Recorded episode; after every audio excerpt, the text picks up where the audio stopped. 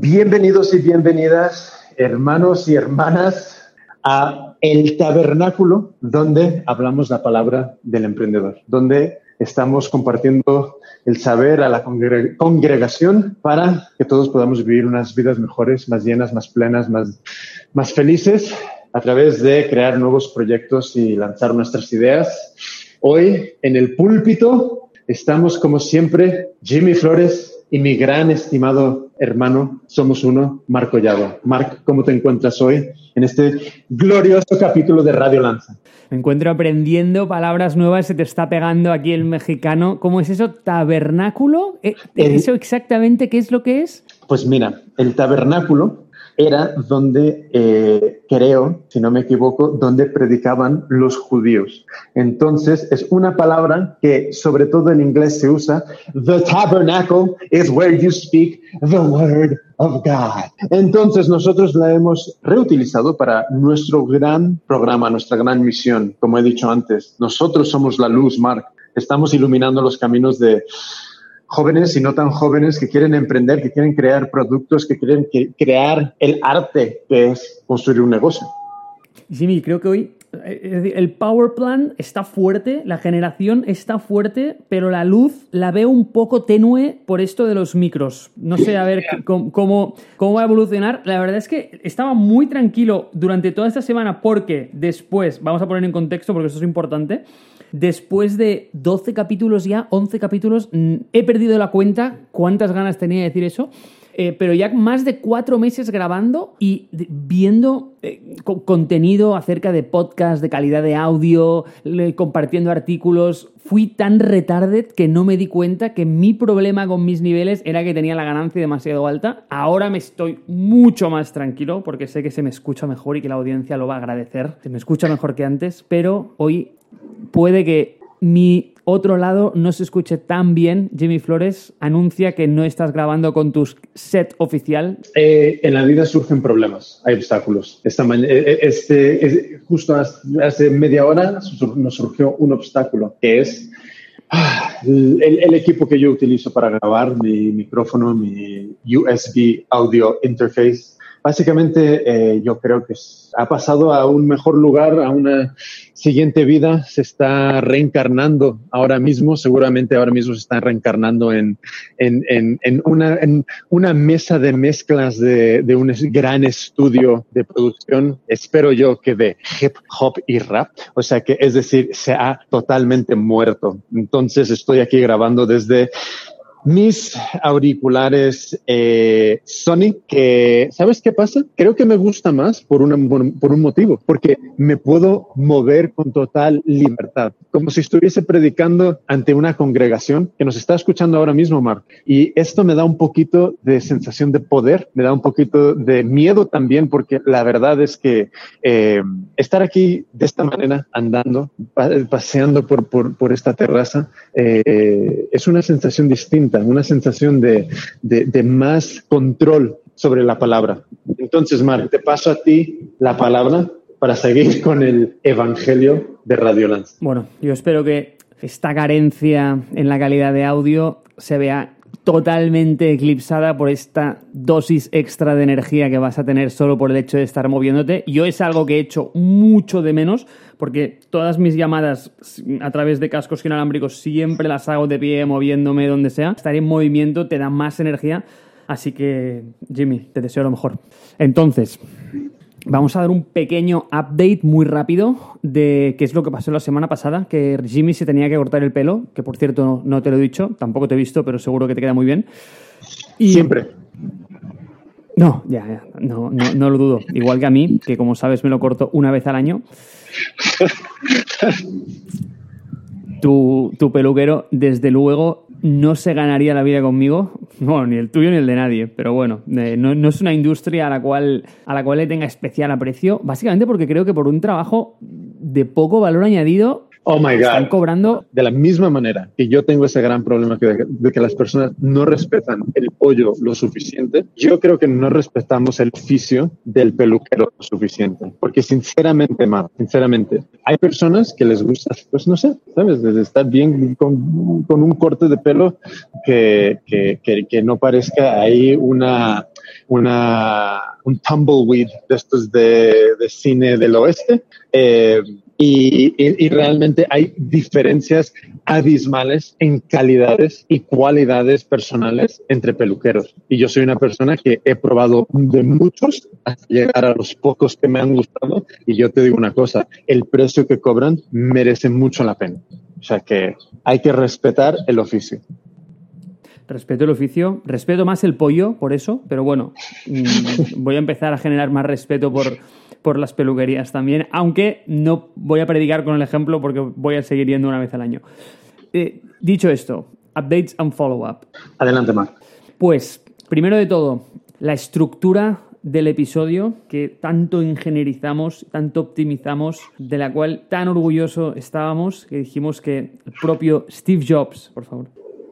Oh, la palabra de Jobs. Gracias hubiese estado orgulloso de este formato y de esa estructura. La hemos cambiado un poco porque nos comemos nuestro propio dog food y aprendemos de lo que funciona, de lo que no. Es decir, predicamos con el ejemplo de Radio Lanza y sacamos una idea inicial, vimos que no acaba de funcionar, que no se ajustaba exactamente a nuestras necesidades y la fuimos mejorando, la fuimos iterando hasta que hemos encontrado uno que es mejor que el otro, aunque no es tan simétrico. A mí mm, mm, no sé si me gusta tanto. Sin embargo, creo que es exactamente lo que necesitamos y ahora tenemos un bloque de updates y follow-up que por lo que hemos visto durante este tiempo se demora más de lo normal, donde aquí ya hablamos bastante de productos y cosas que nos han gustado durante la semana. Por ello, no tiene mucho sentido tener un bloque específico al final de productos que nos inspiran, porque siempre los comentamos al principio. Y luego tenemos el tema principal, como siempre, en el que comentamos el capítulo que hemos elegido la semana anterior. Que, por cierto, esto me viene perfecto para recordarnos que la semana anterior, como Jimmy tenía prisa para ir al peluquero, no seleccionamos un tema principal para este episodio. Sin embargo, durante esta semana hemos dicho, vamos a hacerlo en privado. Obviamente no vamos a lanzar un podcast de 30 segundos para hacer el randomizer. Así que el tema con el cual hemos acordado ha sido los distintos canales de comunicación y cómo lanzar tu mensaje al mundo. Entonces, esto va a ser el episodio de hoy, que si alguien se ha leído el título ya bien lo puede saber, pero lo recordamos aquí. Y con esto, hasta aquí está el update del episodio y la estructura. ¿Todo bien, Jimmy? Todo correcto. Perfecto. Pues vamos con el siguiente. El siguiente update y follow-up, que creo que te va a gustar. Te va a gustar. Esto es un microproyecto que he empezado desde el lunes. Ok.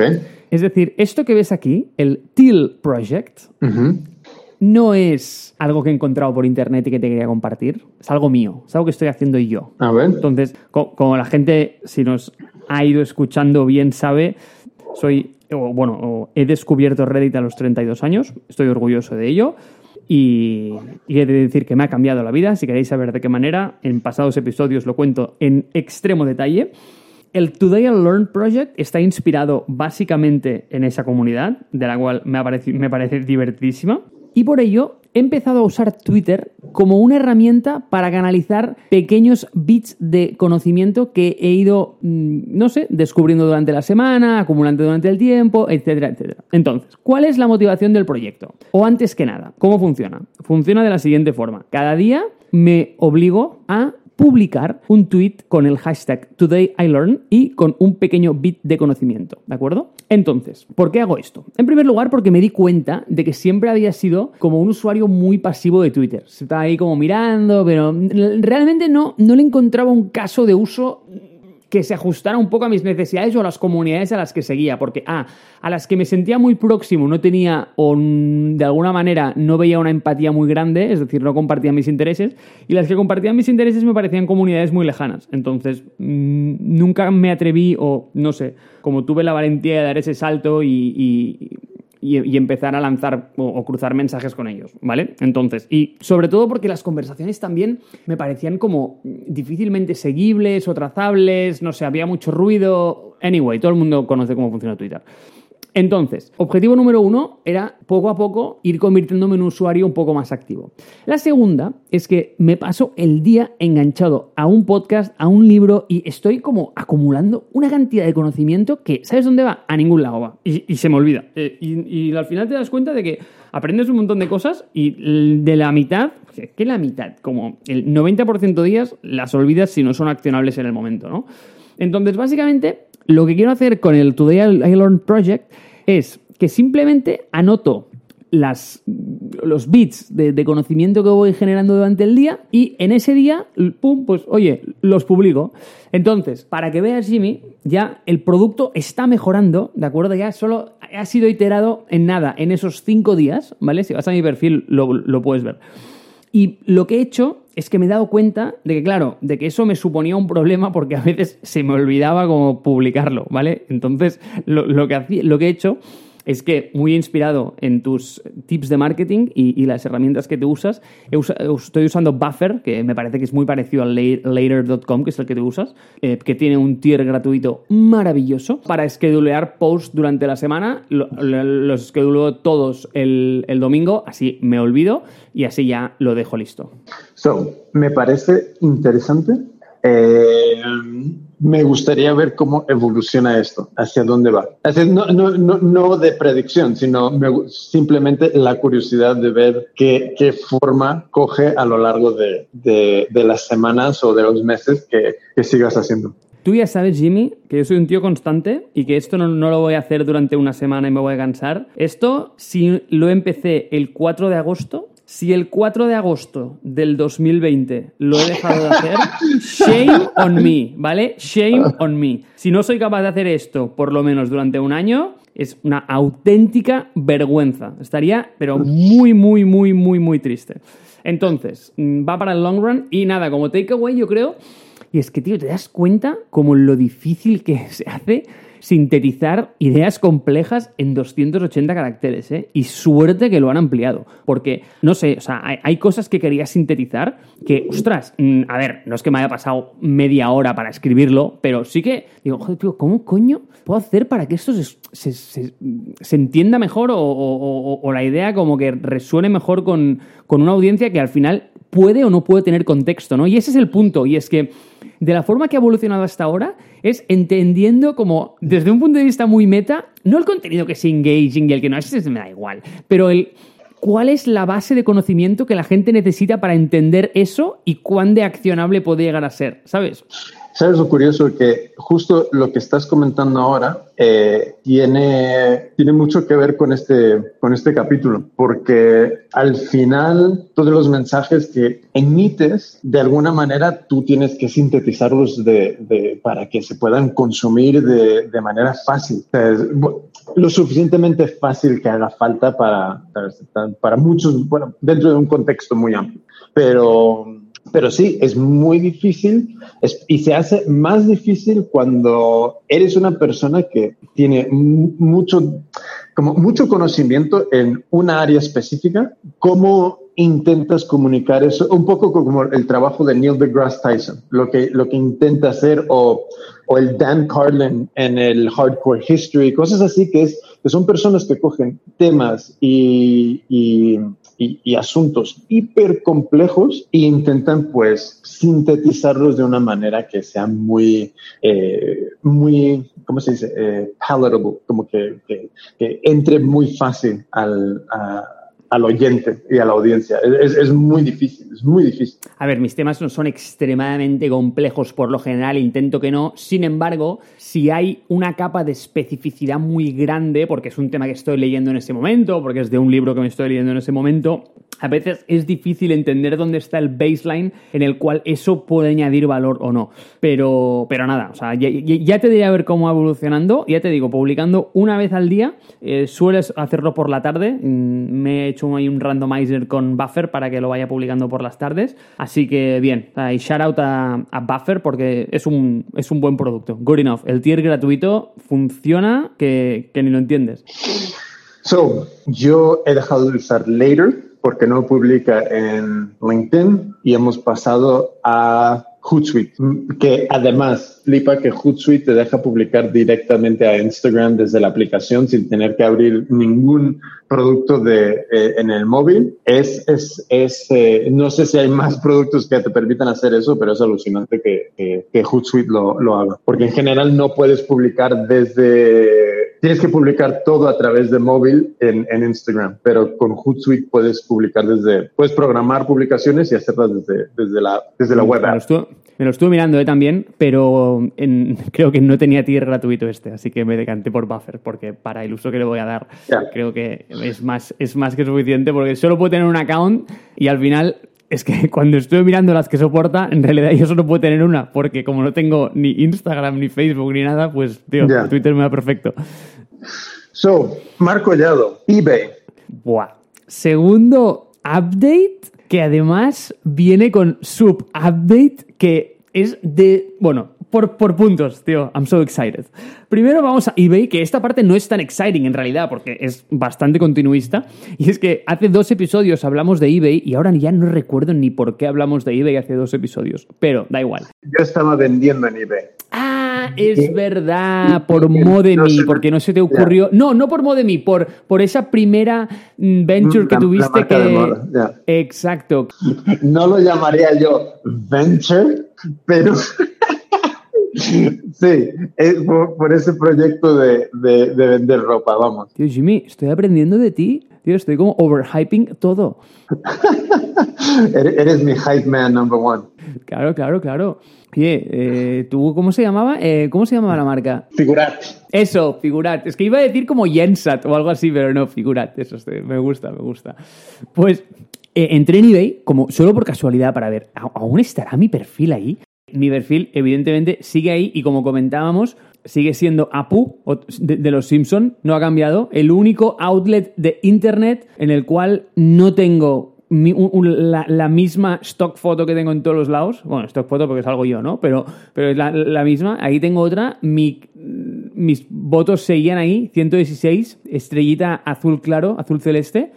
Todo seguía igual, pero lo que me sorprendió que seguía igual era todo lo demás. eBay no ha cambiado, excepto el logo, absolutamente nada. Los perfiles de usuario son idénticos. La barra de navegación es la misma. Los botones son iguales. Como cuando vas a categoría es exactamente la misma cosa. Solo en la página de inicio hay un, poco distinto la tipografía y como algunas como algunos mm, como banners así gigantes a la Amazon un poco, pero el resto es que es exactamente igual. Y me pregunto, ¿qué han hecho esta gente a nivel de producto durante, eh, no sé, o sea, 10 años tranquilamente? Es que esto es una compañía pública que tiene que facturar una cantidad de dinero que no te lo puedes ni imaginar, ¿no? Pues no lo sé, porque yo me he preguntado lo mismo y en cuestiones de producto, yo creo que, y esta ya es opinión muy personal, para mí la peor decisión que cometió eBay fue intentar ser un e-commerce y no una plataforma de subastas al introducir el rollo de Buy It Now. Para mí eso fue una de las peores decisiones, seguramente que les trajo muchísimo dinero, todo lo que tú quieras, pero como, como, como qué es la plataforma como identidad. La identidad era muy chula al principio porque eran subastas. Era como de la misma manera que tú ves en la tele y en las pelis subastas de, de todo, desde arte hasta de ganado, donde todo el mundo vendido. Eh, aquí eso era como intentar eh, repetir y, duplicar esa sensación para la, la larga cola, para la masa. Entonces yo ponía X ahí y yo veía si había pujas, si había demanda, si había interés. Eh, veías que cuando estaba llegando el, el final del, de en los últimos segundos de ciertos productos, entra, es, como donde entraban a saco las pujas, eh, porque la gente se esperaba. Eso para mí era como un poco la magia de eBay. Y al introducir el Buy It Now, básicamente era una zancada a toda esa experiencia, porque ya la gran mayoría de los productos era como, uh, pues como un e-commerce, este es el precio y cómpralo. Y para mí eso fue una de las decisiones más terribles que, que y seguramente les fue estupendamente, porque no la han quitado, pero como, no sé, es como que a mí me decepcionó mucho eso.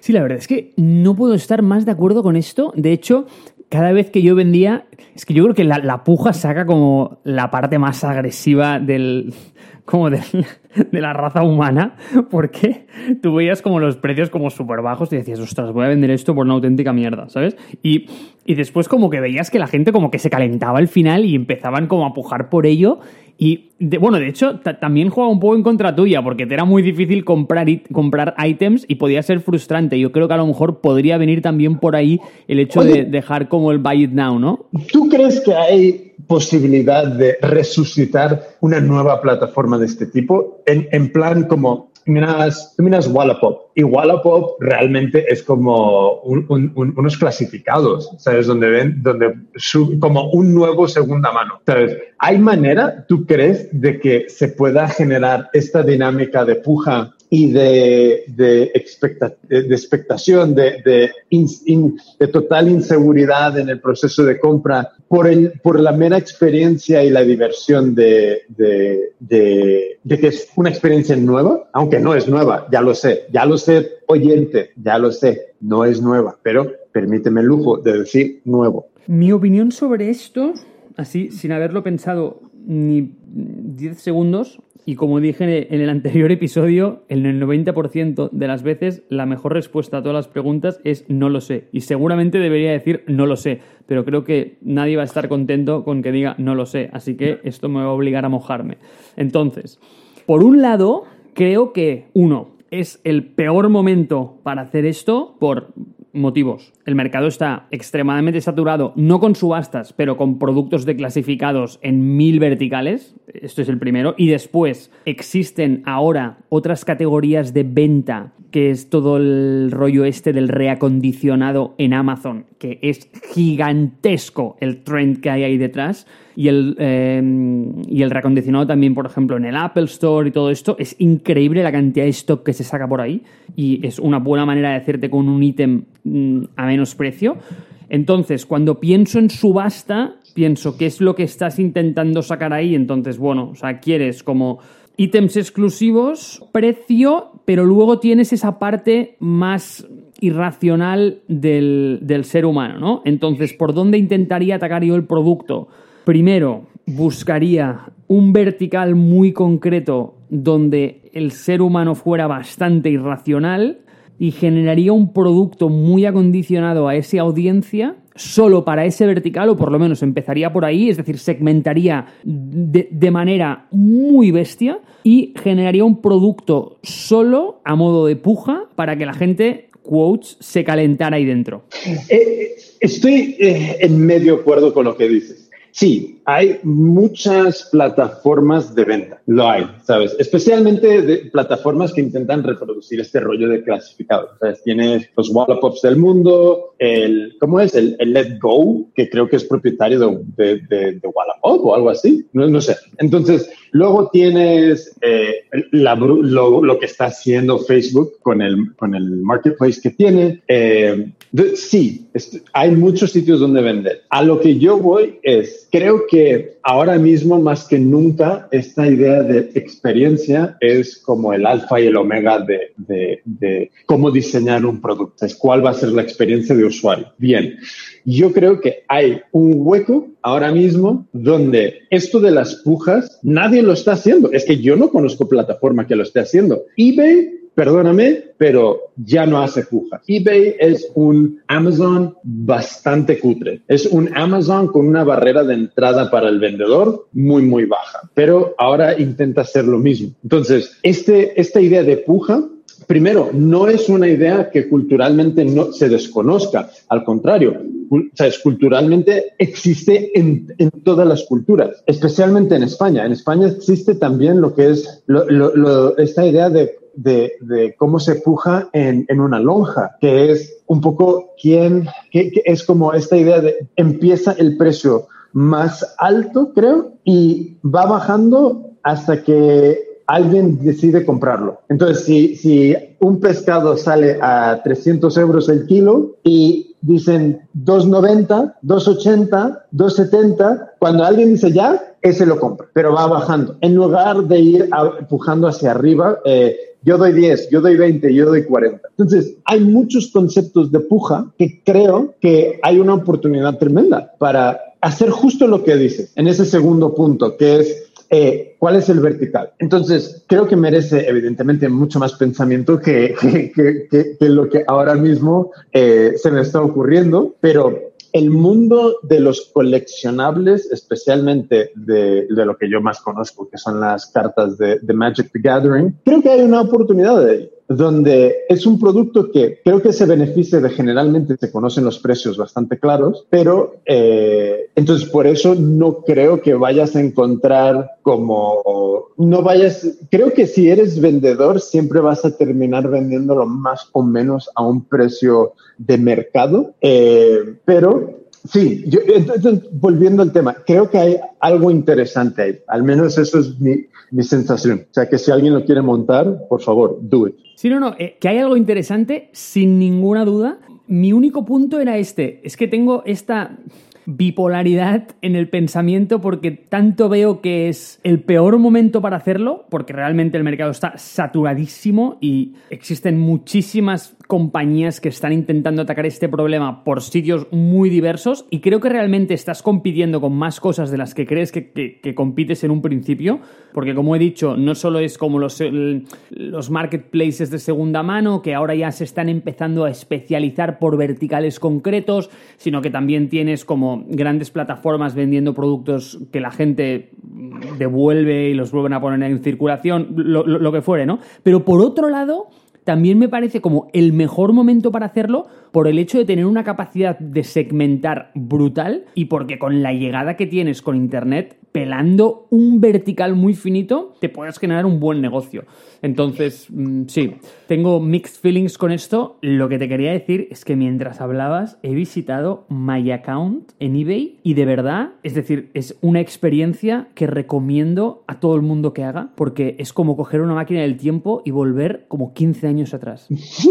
Eh, eh, no, no, es, Jimmy, o sea, es que es increíble, es increíble. ¿eh? En primer lugar, apostaría que no ha cambiado absolutamente nada, pero nada. La página es un renderizado de HTML plano con una capita de CSS más fina que una hoja de papel. No hay absolutamente es que, es que es increíble, o sea, es que es, que es surrealista, de verdad. O sea, es como, tío, para mí esto es como hacer un, tour en, la sabana, ¿eh? ¿eh? Y lo más, es que lo más mind blowing de todo es que, y de eso sí que voy a poner una captura de pantalla en los show notes porque es ver para creer y esto hay que tenerlo bien coleccionable. Tú tienes account, una pestaña, entonces el título pone my account, es lo, lo que está topmost, lo que está más arriba. Y eso forma parte de un bloque azul que se extiende hacia la derecha y al final del título, el H1 que es My Account, al final de, de, ese mismo, de esa misma línea horizontal hay una que pone Close My Account. o sea, es que, es que es, pero surrealista. O sea, es como, te podría decir que es como el Close My Account, es el call to action más visible de la página, posiblemente. Es impactante, pero bueno, o sea, en fin, en fin, tío. Vamos a dejar eBay porque básicamente está igual que estaba antes. Tío, me ha gustado mucho tu, tu free startup de idea. Me encanta que estamos dando dinero en cada capítulo, o potencial dinero al menos. Pero quería pasar a mi sub-follow-up de esto, que lo vi esta semana. Y, ¿sabes, Jimmy, aquellos productos que los ves y, te hablan? Como a ti te habla el, el, Chevrolet ese o el, GMC o el, Airstream, ¿sabes? Pues a mí me habló este. Una de mis grandes frustraciones en la vida, y de verdad que eso es una frustración, ¿eh? porque lo sufro cada vez, cada vez. Cada vez que tengo que mandar un ítem porque alguien me hace una compra por Wallapop o por eBay y lo tengo que mandar, o sea, estoy contento porque lo he vendido. Sin embargo, estoy como con esa sensación agridulce de, ostras, ahora tengo que envolverlo. Porque claro, es que no, no lo puedes mandar a gris muchas veces, porque imagínate que alguien le da un golpe, luego llega mal, luego la, la, disputa contra el vendedor. Es esos momentos en los que el dinero que vas a conseguir con la venta no te compensa con respecto al tiempo que vas a perder lidiando con esa situación. Entonces, para prevenir eso, porque eso ya me ha pasado alguna vez, ¿qué es lo que hago? Pues lo mando bulletproof yo. Entonces, cojo una caja, le pongo ese papel de bolas de embalaje que se hace, luego lo, lo, lo encinto, lo embalo como para que si lo tiraran desde un B20 a 30.000 pies de altura, eso, tío, llegaría bien, ¿vale? Entonces, El problema es que cada vez que lo vendo, como un tonto, me paso el día buscando por casa cajas de Amazon, mm, voy al trabajo a ver si ha llegado alguna para poderla coger, busco papel de, papel de bolas de este como un desesperado, porque no, porque no es la típica cosa que tienes en casa. Y, y siempre es como una mala experiencia, ¿no? Porque si tienes que estar así como buscando estas cosas que por lo general no tienes, ya sabemos cómo va esto. Entonces, lo que vi es un invento de 3M que lo que es es una especie de papel, pero que en sí mismo funciona como envoltorio. Entonces tú lo cortas y sin pegamento ni nada lo envuelves y con eso ya lo puedes mandar. Es increíble, ¿eh? vale, lo estás viendo, ¿no? Sí, es, es, otro nivel. es, esto, a ver, evidentemente, No, no, es como, sí, es, un rollo de, parece un rollo de papel ahí un poco de gruesito, tendrá unos 4 o 5 milímetros, me imagino, que en una cara tiene como un adhesivo, pones el producto en el medio, lo tapas con el papel y, y, a, enviarlo. pero eh, lo que, evidentemente, esto, esto no vas a enviar algo mega frágil, o sea, no vas a enviar un iPad así, no creo. No. ¿Tú enviarías un, iPad así? Jamás. Claro, pero para cosas más menos frágiles, tío, es que es, es un inventazo que, que, que, es increíble. ¿Ya se, ¿Ya se vende? Oh, shit, ya se vende. Y es que te digo, ¿eh? Hay como pocas cosas a las cuales les diría, tío, take my money, ¿vale? Pero es que llegó en un momento como muy timely, ¿vale? Porque tío, la típica cosa que no, no, le importa absolutamente a nadie, pero yo te la voy a contar a ti porque es divertida, ¿vale? Esta semana eh, vendí por Wallapop un auricular izquierdo de un AirPod. Sí, sí, es, es, una, la típica cosa que tiene mercado. Básicamente, eh, nada, mi padre perdió el, su sibling y fue al Apple Store y no sé qué le dijeron, que no le daban unos separados, no sé, o sea, se compró otros y eh, como él sabe que vende cosas por Wallapop, me dio la caja y el auricular y dijo, tío, ¿quieres venderlo? Y yo, vale.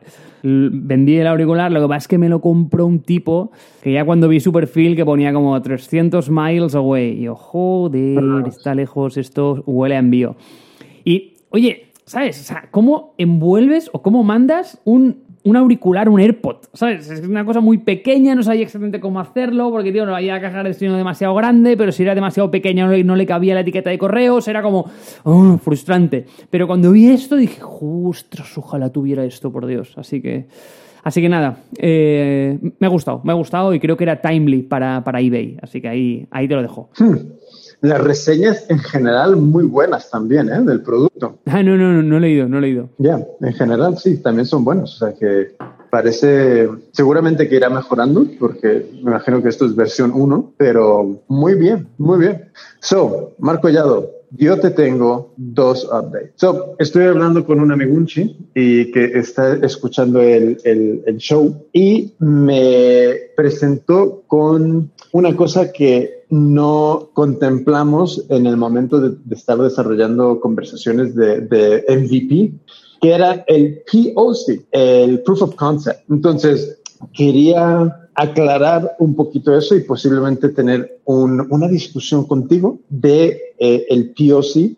Entonces, básicamente el, el, POC es el Proof of Concept, entonces aquí no estás intentando eh, generar una transacción, ¿vale? Sino que más bien es ver si, si tu idea si tus alguna hipótesis que tienes, pues eh, tiene pies.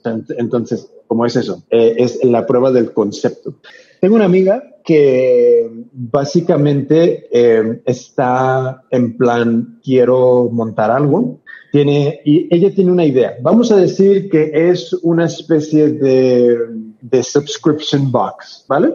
Entonces, está con esa idea, tiene un mercado medianamente definido y lo que, pero claro, está sola, no sabe, todo lo que se le ocurre en general, generalmente incurre un gasto. Entonces, la idea es, ok, para proof of concept, ¿qué es lo importante? Lo importante, en, mi opinión, y, y, lo que hemos estado hablando entre ella y yo, es vamos a encontrar el problema, el mercado unos dos o tres variantes para, para luego tirar un poquito de dinero a Facebook Ads, llevar a gente a landing pages y ver si eh, nos dan un email a cambio de saber futuras updates sobre este proyecto. Entonces, para mí, así es como yo empezaría a definir un proof of concept, que es algo donde tú tienes una idea, la intentas eh, mm, formular y montar en, una, vamos a decir en general, en una página web donde tú puedes dirigir tráfico, vamos a decir generalmente pagado,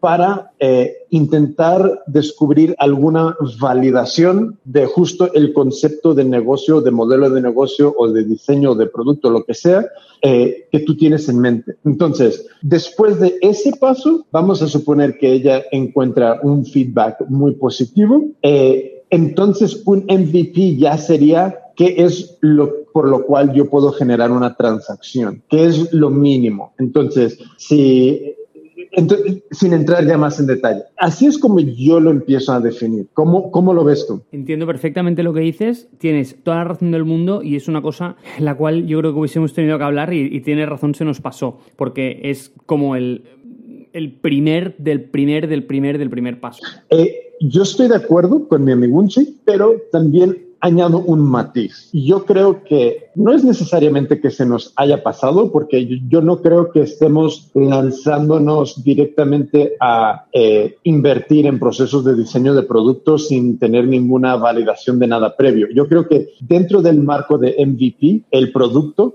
eh, estamos, estamos envolviendo esta idea de concepto también. Entonces, eh, él lo expone de una manera muy eh, separada y, muy definida y, con dos categorías muy distintas de procesos, que me parece perfectísimo. Y yo creo que no es que no lo hayamos saltado, porque a nadie, a nadie le hemos dicho, oye, si tienes una idea de vender X, monta todo el diseño, monta todo el producto. Y, no, es desarrolla unas hipótesis de lo que tú supones que hay un mercado, que por lo de, que hay un mercado que te quieren comprar X cosa y empieza a validar eso y sobre la marcha eh, te irás pues asegurando de que sí, definitivamente sí hay un mercado, puedes acceder a él y entonces eh, llegas a, a, un, a un paso donde evidentemente diseñas algo que vender y algo que vas a entregar y, algo, y por algo que vas a recibir dinero. Entonces, yo creo que él lo separa muchísimo, mientras que nosotros básicamente hicimos un, un, un durum de POC y MVP, lo hemos enrollado todo y para nosotros era lo mismo, pero te devuelvo la palabra. Sí, no, no, de, nuevo, ¿eh? tienes toda la razón. Es un paso previo que, sin embargo, no siempre se puede dar. Creo que es mucho más fácil darlo, por ejemplo, cuando tienes a lo mejor piezas de contenido o, productos educativos en el cual tú puedes montar un landing page muy sencillo que diga, oye, puedes estar interesado, eh, eh, y, le, das como en el a lo mejor tienes como el sign in o directamente te montas la página del producto y le das como sign me up y, detrás de eso lo que hay es, oye, este producto aún no está construido, pero ¿sabes qué? Si quieres estar updated porque lo vamos a tener en Q4 de 2019, eh, deja tu email. Eh, que al final, pues es, es, lo que tú dices, ¿no? O sea, es capturar leads que puedes meter ahí con tráfico pagado, con muy poca inversión puedes tomarle el pulso al mercado de una manera bastante fácil y a un coste muy bajo. Entonces, sin duda, lo que comentas, ¿no? Que no desgranamos ese proceso y lo metimos todo en ese durum gigante.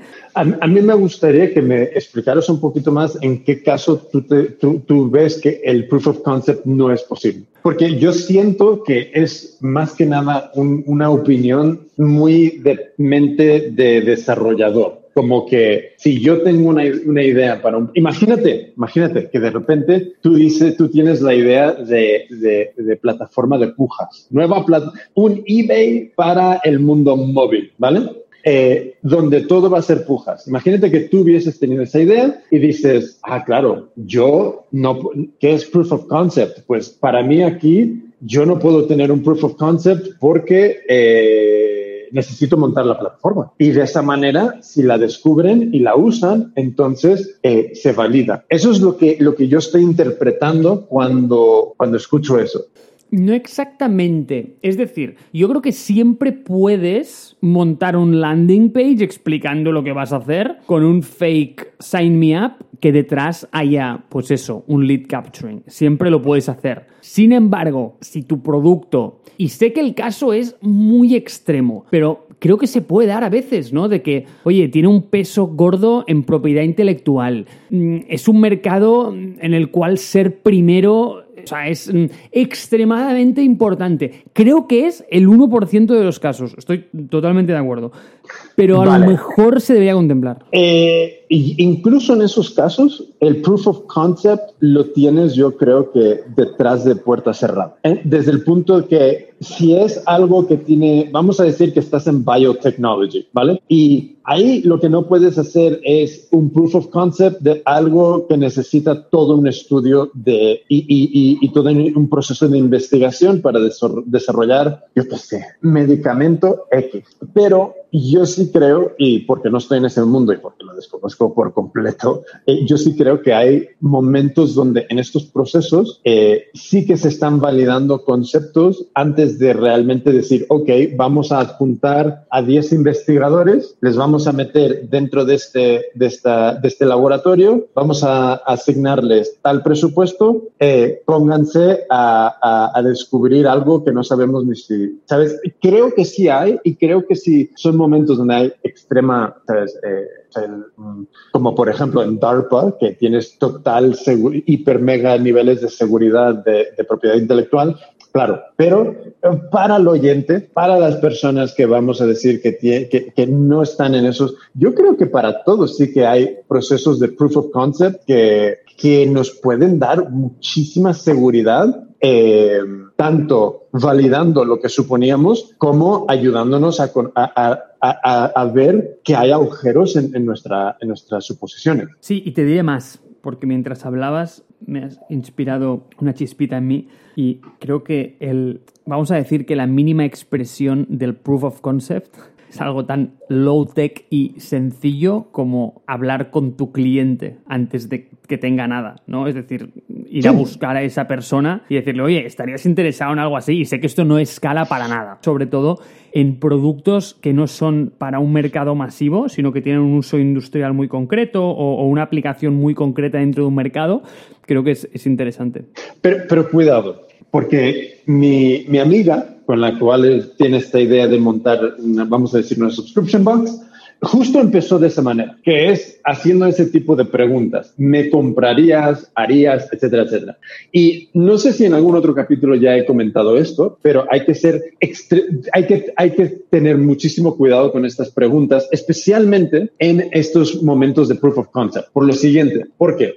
Si para mí lo importante es entender qué ha hecho la persona, no entrar a, llevarle a un punto de, imaginarse haciendo cosas. Porque, claro, es que pues, todas las personas les gustaría demostrar su mejor versión al mundo y cuando están ante, en, una conversación cara a cara o incluso en un formulario con alguien y les dices, ¿te gustaría comer de manera sana, eh, eh, en bajos carbohidratos, vegano, que cuide el mundo? Todo el mundo va a responder, pues claro que sí, pero ¿qué suele pasar? Lo, eh, ¿sabes? En el día a día no es una persona que tenga eso en su conciencia, no es una persona que tome este tipo de decisiones y es una persona que eh, va y, y, come cualquier cosa en cualquier sitio sin importarle eh, el qué. Entonces, cuando estamos en este momento de proof of concept, para mí lo importante es, y si estamos haciendo preguntas, es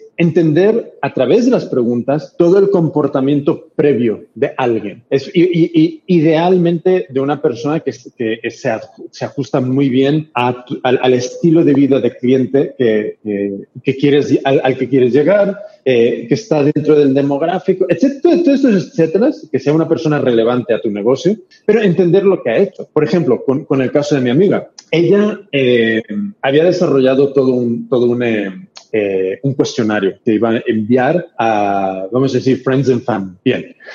Casi la, la, mitad de las preguntas eran eh, de esa estructura de harías, te gustaría, comprarías. Eh, y claro, el problema de eso es que no estás entendiendo qué es lo que a la persona ha hecho antes. Porque si de repente yo te pregunto, ¿cuántas veces en, el en los últimos 30 días, porque tampoco queremos preguntarle en el último año, sea, 30 días, para cosas más pequeñas, ya si le dices si es un tema de viajes, imagínate, sí, un poco más largo, pero los últimos 30 días, imagínate, ¿cuántas veces has comido comida vegana? Claro, de repente, si la, mayoría de las personas con las que estás hablando te dicen no, nunca, cero días, pues eso es mucho más relevante como información que no lo otro. Entonces, eso es mi pequeño apunte ahí de ser extremadamente cuidadosos y tener mucho, mucho mucha precaución con las preguntas eh, que, que, que quieres que la persona adivine acciones futuras que nunca ha tomado y también sobre todo en darles posibles respuestas que te ayuden a ti a validar lo que tú supones. Porque si de repente te pongo, ¿cuántas veces has comprado? No, ¿te gustaría comprar esto? Eh, ¿Y cuántas veces? Y de repente abajo en las respuestas no te doy el cero y todo es una, dos, seis, cuatro, un millón, pues estamos también, eh, ¿cómo se dice en español? Eh, en inglés es skewing. Eh, estamos como torciendo los resultados posibles a nuestro favor en lugar de, de, intentar encontrar una manera de plantear la pregunta y plantear la respuesta para ser mucho más objetivos. O sea que cuidado, cuidado. Digo que lo que en español tú estás buscando es el término de hacerse trampas al solitario, que básicamente eh, viene a resumir un poco esta idea de preguntar un poco lo que tú quieres en vez de lo que, lo que realmente necesitas conseguir. Ya, y sobre todo con este tema de los cuestionarios es, es un tema que eh, es tan presente en, en, esta parte de, vamos a decir, de proof of concept, porque es tan fácil, pero al mismo tiempo hacer preguntas buenas es extremadamente difícil, extremadamente difícil. Entonces, yo recomiendo, si haz un cuestionario y luego, mira, pásanoslo y le echamos un vistazo rápido y te damos un feedback. Porque eh, hay muchos cuestionarios que dices, eh, mejor no perder el tiempo enviando esto porque no vas a aprender nada. Bien cierto igual de cierto que me parece que el próximo y último ítem de follow-up no se hace trampas al solitario, sí que come una vez al día, no sé si vegano o no, yo diría que no, pero sí que mega healthy. Así que Jimmy, el escenario es tuyo. ¿Tú te acuerdas en el último capítulo que te dije que estaba haciendo OMAD? ¿Cuántos días te dije que había que llevaba? ¿Dos o tres? No, llevabas tiempo ya, sí. Entonces sigo creo que ahora llevo, no sé si serán 11 o 12 días, casi dos semanas de One Meal a Day. Y la verdad, y esto eh, haciéndolo en el momento donde más duros son los entrenos. Um, la semana pasada fue la más dura, pero esta semana ha habido dos entrenos, incluido el de hoy, que han sido eh, intensos y me siento muy bien. Y sabes que he descubierto cuál es el secreto para correr más rápido, Marco Llado. Sorpréndeme. Pierde peso. Yo he perdido. Jimmy Flores, Jimmy Flores, stop it aquí mismo porque creo que esto es algo que te he dicho mil veces. Pero hasta que uno no lo descubre, no es real. Dios. ¿Cuántas veces, cuántas veces va a tener alguien que escribir un libro de negocio para intentar iluminarte el camino, tú ir, comprar el libro, leer el libro y luego cometer todos y cada uno de los errores que te intentó adelantar. Pues Mark, aquí es lo mismo. Hasta que uno no lo hace, uno no lo descubre. Entonces, yo creo que he perdido entre mm, dos a cuatro kilos, pero kilos, kilos buenos, no es deshidratado y estoy volando, estoy volando. Las ardillas me siguen y les veo con la lengua de fuera sudando y dicen, ¿quién es este monstruo del running? Yo soy el preacher de esta teoría, pero o sea, no solo porque la haya experimentado en mí mismo, sino porque desde un punto de vista puramente físico, solo tiene sentido. Es la cosa más evidente que puede existir. Y de la misma forma que no nos cansaremos de escuchar, es que ves, Jimmy, tío, yo creo que al final en la vida todo es, todo es marketing. Porque ¿Cuánta veracidad tiene esta frase? En el mundo del automóvil, cuando alguien de una manera muy ilustrativa, salió y dijo, quítame un kilo antes de ponerme un caballo.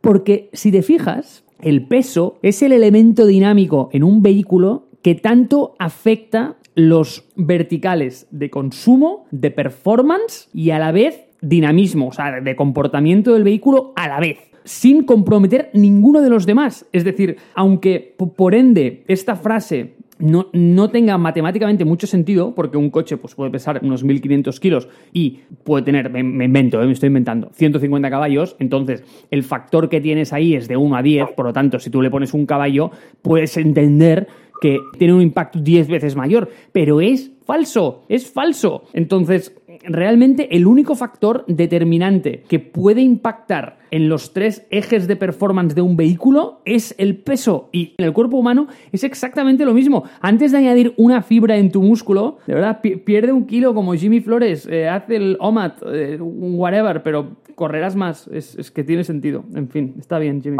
Marco Collado, eh, 150 caballos. ¿Qué tipo de, coche, por llamarlo algo, estás hablando? ¿Qué, es, eso? Aquí, si no, es, si no está por encima de los 400, no, podemos mencionar eso en, en, Radio Lanza. Estamos dando una imagen totalmente errónea de lo que es un vehículo. Un vehículo no se considera un vehículo hasta que no supera los 400 caballos de horsepower. Mark, please. No, no, no vuelvas a hablar de bicicletas, por favor. En primer lugar, he dicho 150 solamente porque previamente había dicho 1500 y necesitaba una cifra ilustrativa que de alguna manera facilitara el cálculo mental del oyente y me, me, ha parecido que reducir eso por un factor de 10 podía tener sentido. Sin embargo, bienvenido a Europa.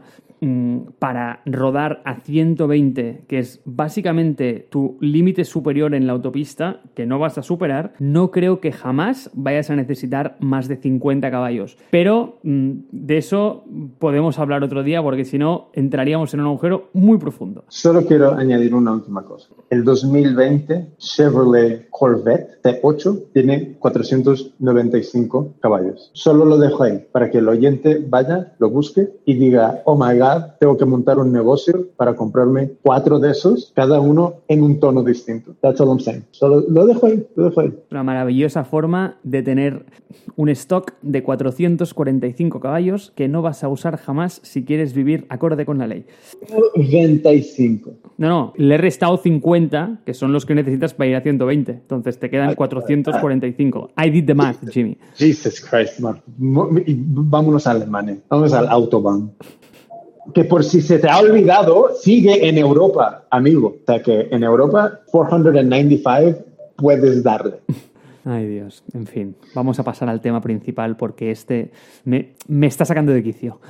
Tema principal, tema, tema principal de Radio Lanza. Bienvenidos y bienvenidas al tema principal, hermanos y hermanas de la congregación de Radio Lanza.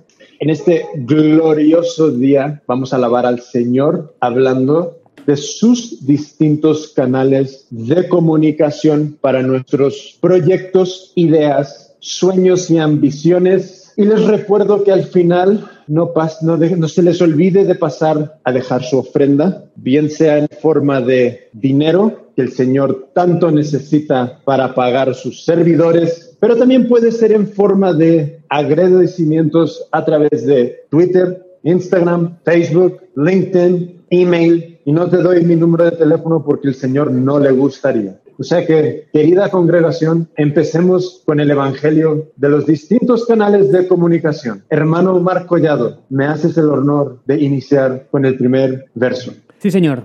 Será un placer. Me gusta porque este ha sido como el episodio más caótico que hemos hecho so far y veo que ya estamos tan sincronizados incluso cuando no hablamos que las cosas, bueno, a ver cómo salen, pero yo creo que salen bien porque me gusta el enfoque que le has dado tú, porque yo al final cuando puse lo mío tampoco sabía muy bien lo que habías pensado tú, así que me gusta que nos hayamos complementado. Yo en cambio me he centrado un poco más en la diferencia entre tener contenido propio versus generar exposición a través de prensa, porque creo que es ahí donde más experiencia tenía por haberlo hecho varias veces, tanto en un lado como en el otro. Entonces, yo si quieres te empiezo a tocar algunos de mis temas que tenía unos basics y unos fundamentales antes de, empezar para dejar bien claro eh, de qué es lo que quiero hablar, pero ya he visto que me has dejado unos comentarios ahí en amarillo eh, para que me diera cuenta que no estás de acuerdo y me encanta cuando no estás de acuerdo.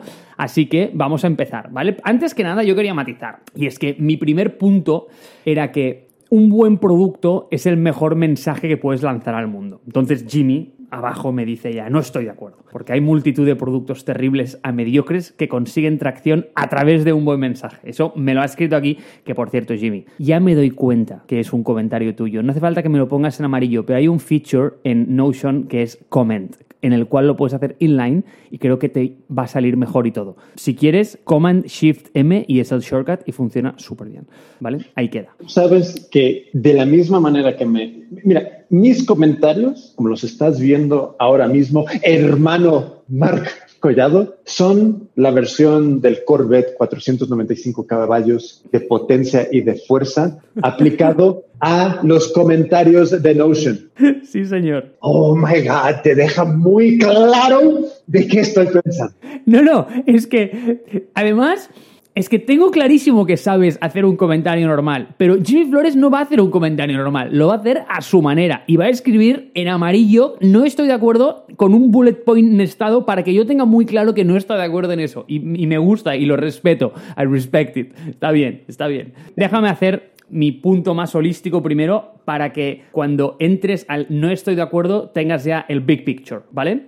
¿Por dónde voy? Yo voy aquí, es que tener un buen producto es el mejor mensaje que puedes lanzar al mundo, no me refiero a que un buen mensaje no sea importante. Me refiero a que el hecho de invertir en producto en sí ya es un win en comunicación. En sí mismo, me refiero. Entonces, entonces, el artículo que me has puesto y tío, Jimmy, hace mucho tiempo que nos conocemos, ¿vale? Porque Jimmy me ha dejado un artículo para que yo lea y me ilustre y me eduque al respecto de productos que rompen esa norma, ¿vale?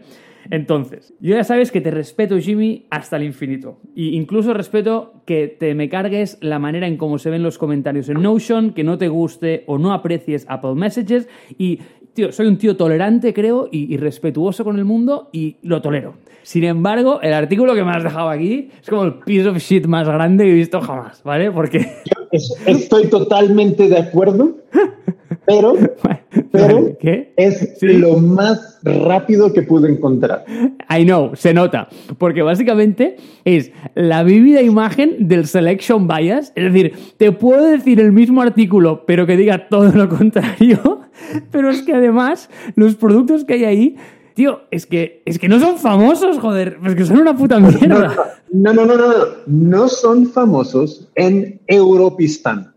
¿Vale? Ok. Pero si tú te pasas una temporada en los gloriosos Estados Unidos, tú verás muchas de esas soberanas mierdas por la sociedad.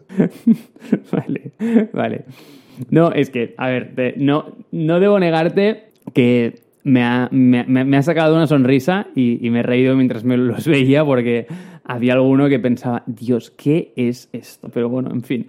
Eh, mi, idea o mi punto era que un buen producto, a la vez que trabajas en él, creo que a su vez estás trabajando también en el mensaje, es decir, es una buena arma de comunicación y no me refería a que era uno o el otro, sino que mm, evidentemente necesitas un buen mensaje que sacar al mundo y sin ello vas a fracasar y tengo, de hecho sí, muchísimos ejemplos, pero mi punto iba más a porque trabajar en el producto a su vez tiene un impacto también en el mensaje que tú puedes lanzar al mundo, ¿no? Después, eh, y acabo con mis ¿vale? Es que en ese balance de contenido propio versus PR, yo creo que no es, again, uno u otro, sino que la combinación de, both funciona muy bien, sino como tener un buen producto y generar contenido de calidad, más tener el PR como ese altavoz o ese amplificador que hay que usar de manera timely y, saber exactamente en qué momento hay que aplicarlo. Y finalmente, el, el, otro punto en el que tú no estás de acuerdo es en el que estamos compitiendo con todo Internet. Es decir, ¿cuál era el balance aquí? Yo lo que quería decir es que no pensemos que solo competimos contra nuestra competencia, sino que cuando estamos lanzando mensajes al mundo, lo que estamos haciendo es competir por atención de la gente, ¿no? Entonces, cuando, yo me lo voy a inventar, ¿vale? Pero cuando Elon Musk se fuma un porro en el, episodio de Joe Rogan, eso es atención de la gente. Y al final tu contenido tiene como que stand out por encima de muchas otras cosas. Y soy consciente que hay canales y que hay sitios para todos los mensajes y whatever. Pero al fin del día la gente tiene 24 horas, ¿no? Todo el mundo. Entonces, saber el dónde comunicar, en qué momento y cómo captar la atención de la gente es algo importante porque tu competición no va a venir solo de tus competidores, sino que va a ser global. Y un ejemplo muy tonto de eso sería, oye, mira, imagínate, es una tontería, ¿vale? Pero imagínate que tienes un feature que vas a sacar para tu producto y tu producto está muy relacionado con el ecosistema de Apple. Y dices, venga, va, pues ¿sabes qué? Lo voy a lanzar el día mm, o la primera semana de, junio, por decir algo que no es por decir algo. Porque la primera semana de junio es cuando el WWDC sucede.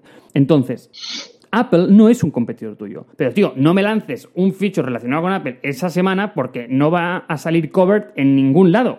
Entonces, yo me refería como a ser consciente de, de, qué manera publicas y a dónde y cuándo, porque a veces la competición es global y puede no venir solo de tus competidores. Y ahí matizo mis tres bullets sobre los cuales no estabas de acuerdo. Sin embargo, te dejo vía libre para que salgas con tu M16 y empieces a fusilarlos uno por uno. Muchas gracias, hermano Mar. Eh, has expuesto el Evangelio de Collado. Ahora pasamos, congregación, al Evangelio del Señor Flores. Entonces, eh, un buen producto es el mejor mensaje. So, eh, yo he trabajado en varias empresas, he lanzado varias cosas donde yo sé a ciencia cierta que las versiones 1 pueden ser absolutas mierdas. Y según en el momento que las lanzas, según en el mercado, según en muchas otras cosas, hay todo un grupo de personas que vamos a llamarlo los, los, los early adopters o las personas que tienen la menor aversión al riesgo, eh, los consumen están encantados de la vida con ello. Y en general, si tú ves muchas de las primeras versiones de, muchos productos, el mensaje que les acompaña no es un mensaje ni bueno, ni claro, ni nada, sino que te han encontrado con que personas por X motivo, muchas veces totalmente irracionales, lo han probado entonces, yo personalmente he lanzado cosas que han sido, en mi opinión, unas mierdas absolutas, con un messaging también, voy a decir, terrible, pero que se siguieron usando, se siguieron adoptando. Entonces, yo creo que aquí hay un factor que tiene mucho que ver con el ser humano, que es que somos totalmente, en muchísimos casos, totalmente irracionales. Y yo entiendo que hay ciertos momentos donde es muy cuantificable y muy predecible el, comportamiento humano, pero también en otras partes y en otros momentos es la cosa más irracional que te hayas encontrado. Y yo por eso creo que este primer eh, verso del Evangelio de Collado no estoy de acuerdo, porque creo que el producto, eh, cuando le añades el calificador de bueno o buen, eh, da una idea errónea de lo que se debería de estar lanzando para muchísimas personas que nos están escuchando. Añado ese otro matiz, que si tú eres, eh, vamos a decir, un MailChimp, un, un Hotjar, un X donde ya tienes una atracción y ya tienes un, peso, pues evidentemente no es aceptable que tú lances mierdas. Pero si tú estás empezando, yo creo que buen no debe de ser una cosa que tienes que tener muy en cuenta, sino que la idea es lanzar, la idea es aprender sobre la marcha y el mensaje eh, muchas veces, si lo cuidas, es mucho más fácil de crear un buen mensaje que no un buen producto. Y también, aquí va otra cosa, si tú logras con un, vamos a decir, medianamente buen mensaje, conseguir que personas empiecen a adoptar tu producto, lo empiecen a usar y, y aún, y aún así, si no les gusta y si tienen quejas, yo sé también a ciencia cierta de que muchas personas te van a perdonar todos los errores cometidos simplemente si eres honesto y das la cara. Entonces, esta idea que un buen producto es el mejor mensaje, no podría estar más en desacuerdo, porque creo que antes del, producto es mucho más fácil generar un mensaje medianamente bueno y eh, aumentar el esfuerzo y, básicamente complementar ese mensaje con una atención a esos usuarios medianamente buena también. Y eso va a permitir que más personas atraviesen el producto y lo acepten en el estado que está, dándote a ti la oportunidad de seguir creciendo. Hermano Mark, te paso la palabra. A ver, creo que los últimos cinco minutos que he hablado directamente has desconectado o no has escuchado nada de lo que he dicho y te has quedado con la línea esta que he puesto de que un buen producto es el mejor mensaje que puedes lanzar al mundo. Pero te lo voy a refrasear de nuevo para que quede claro lo que intentaba decir. Y, y voy a poner mejor wording, porque a lo mejor he sido muy pobre con mis palabras. Lo que intentaba decir es que trabajar en el producto es en sí mismo una buena manera de lanzar tu mensaje al mundo. No, porque trabajar en el producto supone que sabes qué producto crear. Y yo creo que, y, de nuevo, yo me enfoco a las personas que están iniciando, a las personas que quieren lanzar, a las personas que por cualquier motivo se encuentran con un bloqueo personal y, y piensan que necesitan estar todas estas cosas en perfecto perfecta alineación como para empezar a lanzar algo.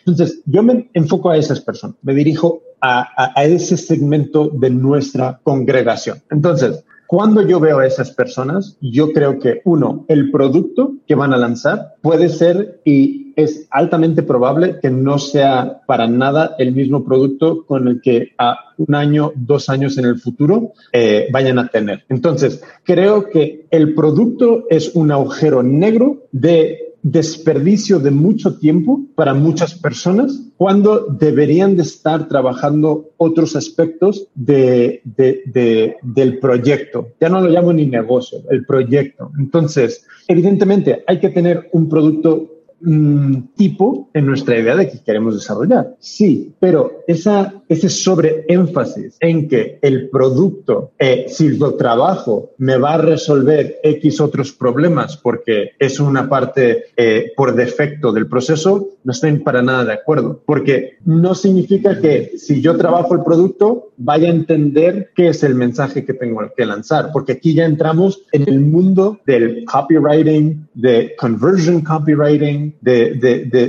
de, sales pages, que seguramente si eres una persona de producto, con mente de producto, esto es una área que totalmente te viene eh, ajeno, es, es ajeno por completo. Entonces, por mucho que tú rasques y piques piedra y, en un producto, no hay correlación de que eso vaya a ayudar el mensaje.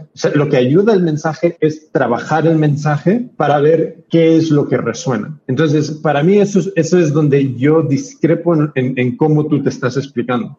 Hombre, yo creo que en el momento en el que tú sales a comunicar qué es lo que tienes y realmente tienes un buen producto que la gente puede compartir, puede recomendar a amigos y puede, no sé, de alguna manera construir encima de, creo que es una manera bastante sana de generar comunicación orgánica y, que, la gente esté engaged con eso. Mira, yo ya yo he visto mucha gente que, tiene, que ha tenido productos cojonudos. Cojonudos. Esto lo vi especialmente en Teton Valley por el año 2010, cosas así. Yo descubrí Tetuan Valley. Tetuan Valley es eh, como una asociación sin ánimo de lucro que se fundó por, por eh, Alex Barrera. Eh, y, tenía la idea de cómo puedo yo ayudar al ecosistema emprendedor en Madrid. Bien, entonces creó un programa que se llama el, el, el Teton Valley Startup School, donde a través de seis semanas, eh, eh, seis, siete, ocho equipos eh, trabajan su pitch, trabajan su idea con,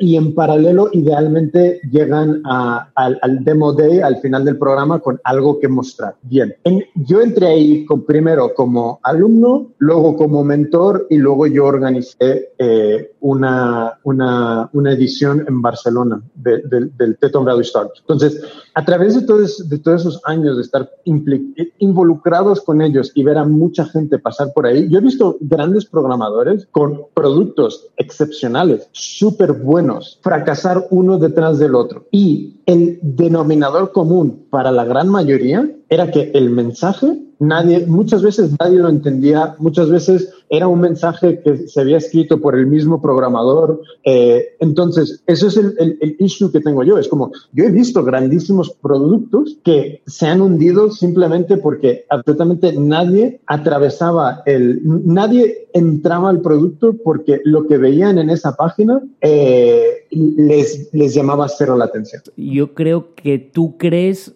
que yo no pongo peso o importancia o relevancia al hecho de que tener un buen mensaje es importante y que lo único que me importa es hacer un producto.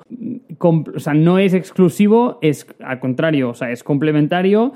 El hecho de que haya un buen producto detrás que, lo valide y, que realmente genere engagement entre tu audiencia, solo va a hacer que fortalecer ese mensaje y ayudarlo. Entonces, Trabajar en un producto es en sí mismo una buena manera de lanzar tu mensaje al mundo. Creo que es causa-consecuencia. Entonces, sin un mensaje no vamos a ningún lado. Simplemente es que el hecho de tener un buen producto es, o sea, refuerza este mensaje una vez lo sacas. Entonces, no estoy diminishing la, la idea de mensaje, todo lo contrario, sé que es súper importante. Sin embargo, creo que tener algo detrás que aguante en sí mismo mm, refuerza esta idea. Eso es lo que estoy diciendo.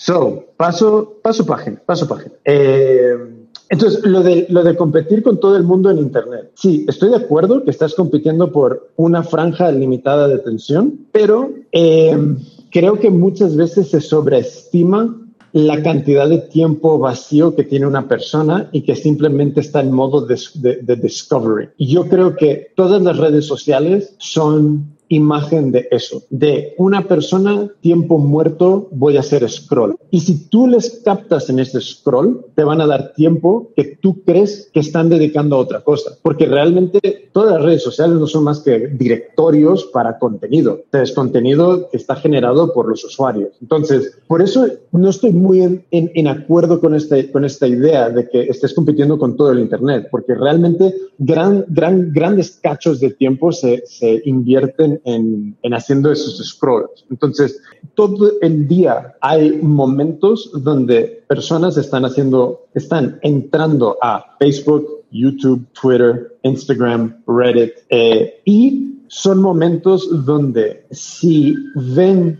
y vamos a decir que a corto plazo tú te estás metiendo a través de Publi porque no entras en su radar. Si esa Publi es lo suficientemente cautivante y, y, genera suficiente curiosidad, les vas a parar y les, les vas a dar una oportunidad de, de, de tomar una salida de ahí. Entonces, yo creo que muchas veces sobre, creo que estamos sobreestimando cuánto contenido realmente están de manera eh, personal buscando como, en Netflix. ¿Sabes? ¿Cuántas veces realmente alguien se está parando pensando en Netflix, yendo a Netflix, abriendo una peli y viéndola? Creo que sobreestimamos cuánto eso sucede en comparación con cuántos momentos hay de, de estar haciendo un scroll eh, en una red social y donde para mí eso es una oportunidad donde nosotros podemos encajar nuestro mensaje. Entonces, no, por eso no, no tengo yo esa sensación de que estemos compitiendo con todo Internet, porque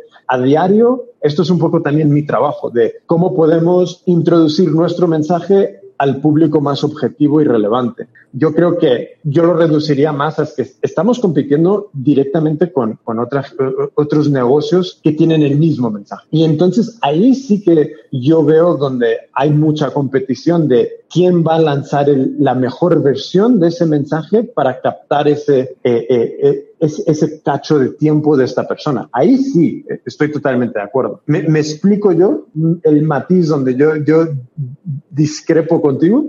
Sí, pues ves, mira, ahí sí que tengo una discrepancia grande, porque justamente lo que tú dices, en, estos momentos donde tú estás como semi-distraído y en, estos en estas instancias en las cuales, pues eso, ¿no? O sea, te pilla en el baño o en eh, o no sé, o en la cola del súper, donde sea, eso me parece carne de brand advertisement. El hacer scroll en un feed infinito donde haya como un vídeo súper inspiracional de Nike o de, o de Gillette, lo, lo que sea. Y creo que es una competición muy asimétrica solo por el hecho de que la gente con unos bolsillos mucho más grandes que los tuyos están entrando a competir por el mismo espacio que tú y es un sitio donde en un estadio muy inicial ah. Yo personalmente no entraría a competir. Es, una guerra a la cual yo no jugaría, pero puedo estar equivocado. Eh, tú ten en cuenta de que cuando alguien se va a gastar dinero en publicidad, de ese nivel, hablando como Nike, yo creo que en, tu punto de vista el error está en suponer que se intentan comunicar a todo el mundo, que es como yo tengo una ametralladora y quiero llegarles a todos, cuando en realidad no es así. En realidad están intentando llegar al segmento y más ahora que nunca hiper relevante a, llegar a hacer una transacción. Por ejemplo, yo soy mega fan de Nike, mega.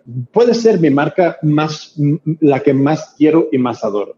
Em, a mí no me llega ninguna publicidad de Nike, entonces, ninguna. Entonces, eso, voy a sobresimplificar eh, lo, que estoy diciendo a ese ejemplo. Entonces, cuando estás empezando, yo, ¿sabes? El, el tema es, yo creo que hay muchísima oportunidad de, de, entrar a muchos feeds de, de, muchas personas basadas en muchísimos intereses distintos que tienen que ver con un millón posible de, de ideas de negocio que tenga cada uno que, que, nos está escuchando, donde no hay tanta competición, donde no te va a costar el clic un, un, un, por ejemplo, la public que yo hice las hace dos semanas o algo así eh, para Modemi, básicamente era Facebook, mujeres entre creo que 24 a 36, algo así. Es un demográfico enorme con solo un interés que, añadía una segmentación y eran personas que hayan en algún momento eh, eh, establecido o que tengan establecido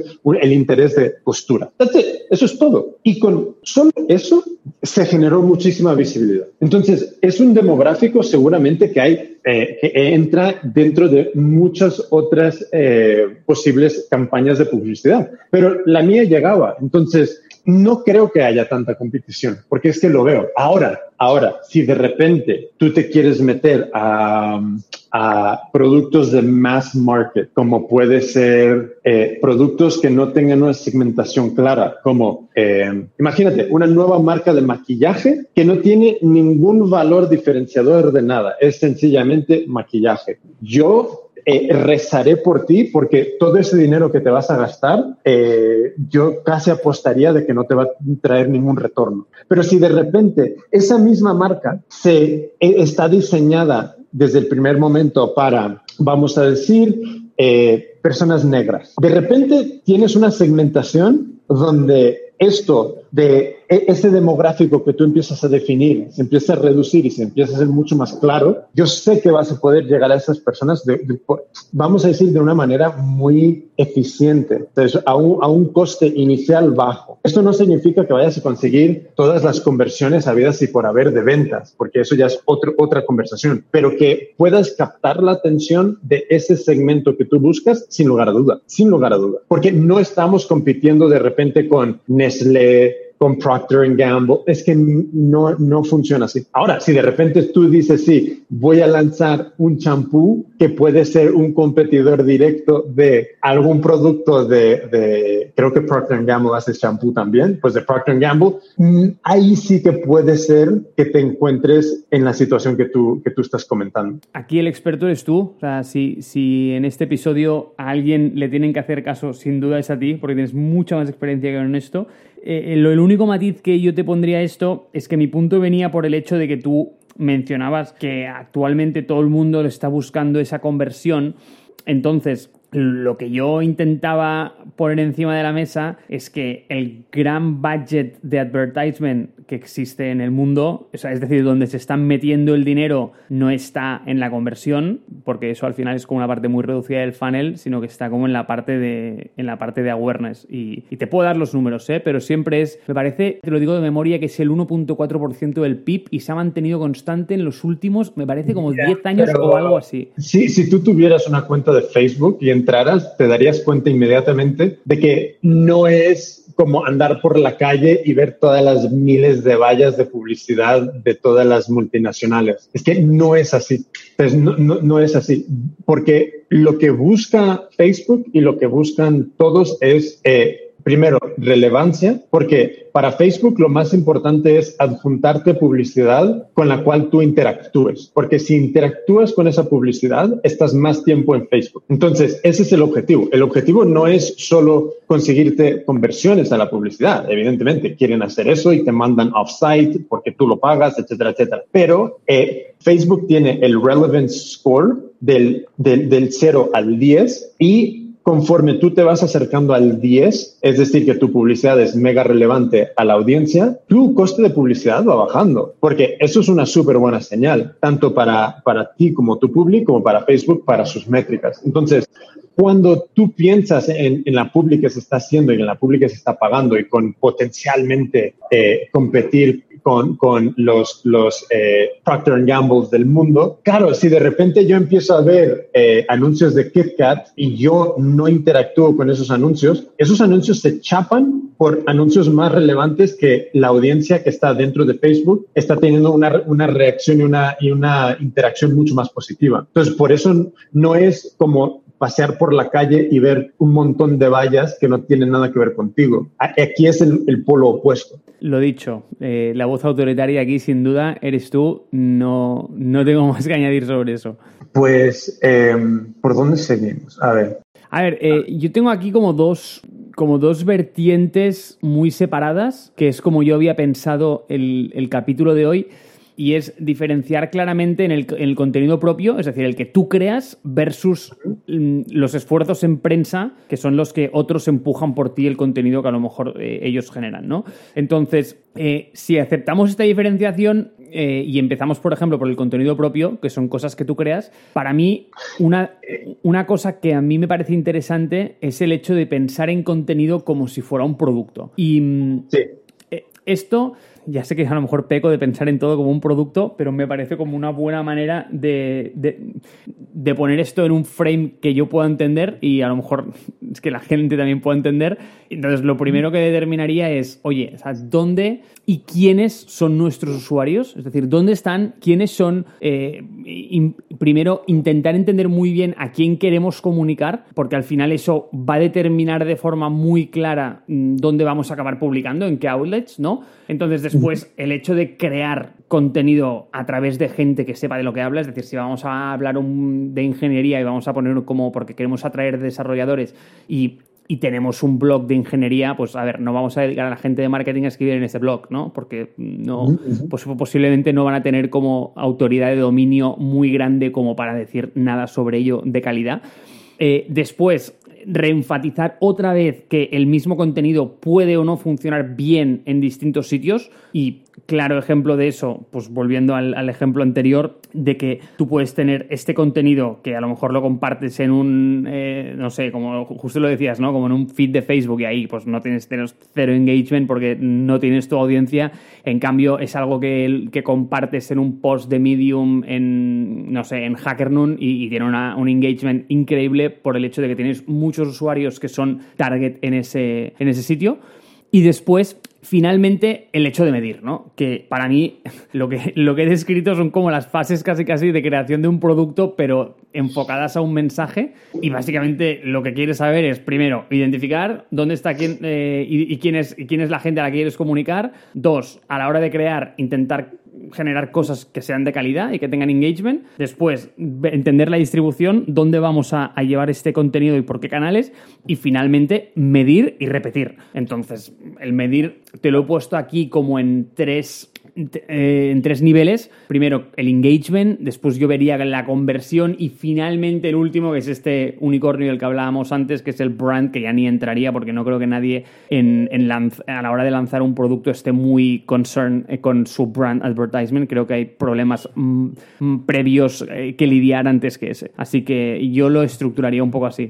A mí me, no, a mí me gusta mucho cómo, cómo lo ves, porque sí, es un producto, porque yo creo que muchas veces, eh, a ver, primero, yo defino esta primera sección un poquito más como inbound, porque que lo crees tú, eh, vamos a suponer que los, bueno, no, yo me equivoco, no, no es tanto inbound, pero vale, básicamente inbound es contenido que tú creas para que eh, se descubra online y clientes te lleguen a ti versus que tú estés intentando con el outbound eh, básicamente hacer como llamadas salientes a clientes. Vale, esa es un poco la, la gran diferencia. Entonces, Sí, yo creo que un contenido es producto al final, porque de la misma manera que si vas a crear un vídeo promocional, pues hay gente que, ve el vídeo como el producto que van a vender. Tú lo ves como una publicidad que quieres que atraiga a clientes. que, pero al final del día yo estoy totalmente de acuerdo. Las dos cosas es, es otro producto que tienes que crear y yo creo que muchas veces cuando se está empezando se olvida o no se olvida o simplemente no se tiene en absoluta cuenta que todos los mensajes que vas a emitir son pequeños productos que también tienes que crear. Y lo único que añado a tus puntos realmente es eh, el último, que es también hay un ciclo de vida para todo el contenido y todos los mensajes. Eh, entonces, dentro de ese ciclo de vida hay momentos donde, bueno, lo lanzas y ese es el, principio y al final hay un momento donde igual lo, lo, lo eliminas o lo ocultas y también hay momentos donde a lo largo de ese ciclo de vida, si es un ciclo muy largo como para contenido que ya es más eh, atemporal, eh, lo suyo es dentro de este ciclo de vida tener momentos de, de actualización de, y de básicamente devolverlo a tratar para mantenerlo actual. Entonces, eso es realmente lo único que añadiría, pero creo que vas eh, estás, en, al menos como yo lo veo, más que correcto, imposible, porque al final sí que son productos y el, y el, problema para mucha gente es que estos son productos que no quieren crear. Quieren crear el producto principal, quieren crear la cosa que van a vender, pero eh, todo lo demás lo ven como otras cosas. No lo, no lo ven también como otro producto que está vinculado a, a la cosa por la cual al final les van a dar dinero. A ver, o sea, te digo, ¿eh? todo esto yo lo he aprendido no de manera ordenada ni académica, sino en, en la universidad de la vida y, dándome como de golpes con cosas y, y, viendo qué funciona y qué no. O, aprendiendo también como de, otros ejemplos, ¿no? Y, te he puesto aquí como ejemplos buenos que yo he visto en otras compañías que me han parecido interesantes, como por ejemplo los blogs de ingeniería, tanto de Slack como de Lyft, mm, como de Uber, como de Airbnb. Yo creo que tienen una misión clarísima de captar talento, mostrar que realmente están trabajando en cosas de la leche y en un mercado tan competido como ese, eh, sacar como los mejores desarrolladores que trabajen en las mejores tecnologías, ¿no?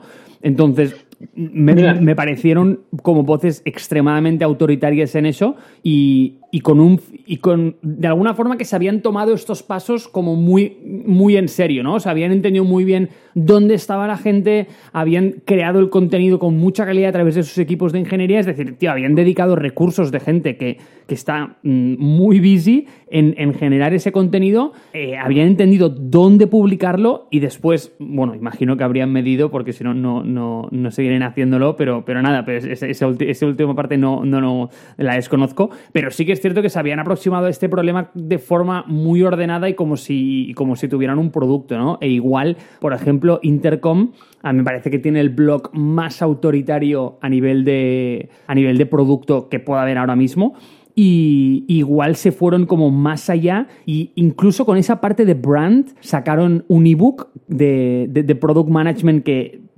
quien se dedique al product management y no lo haya leído, de verdad que se lo recomiendo mm, muy encarecidamente este fin de semana porque es eh, auténtico oro. Eh, e igual también tienes a, los tíos de, Basecamp que están sacando libros acerca de la cultura del trabajo como muy alineados en su vertical. Creo que es difícil de medir el retorno que tiene eso, pero me parece que cuando estás en un estadio de madurez bueno puede ser, eh, puede ser una estrategia muy óptima, ¿no?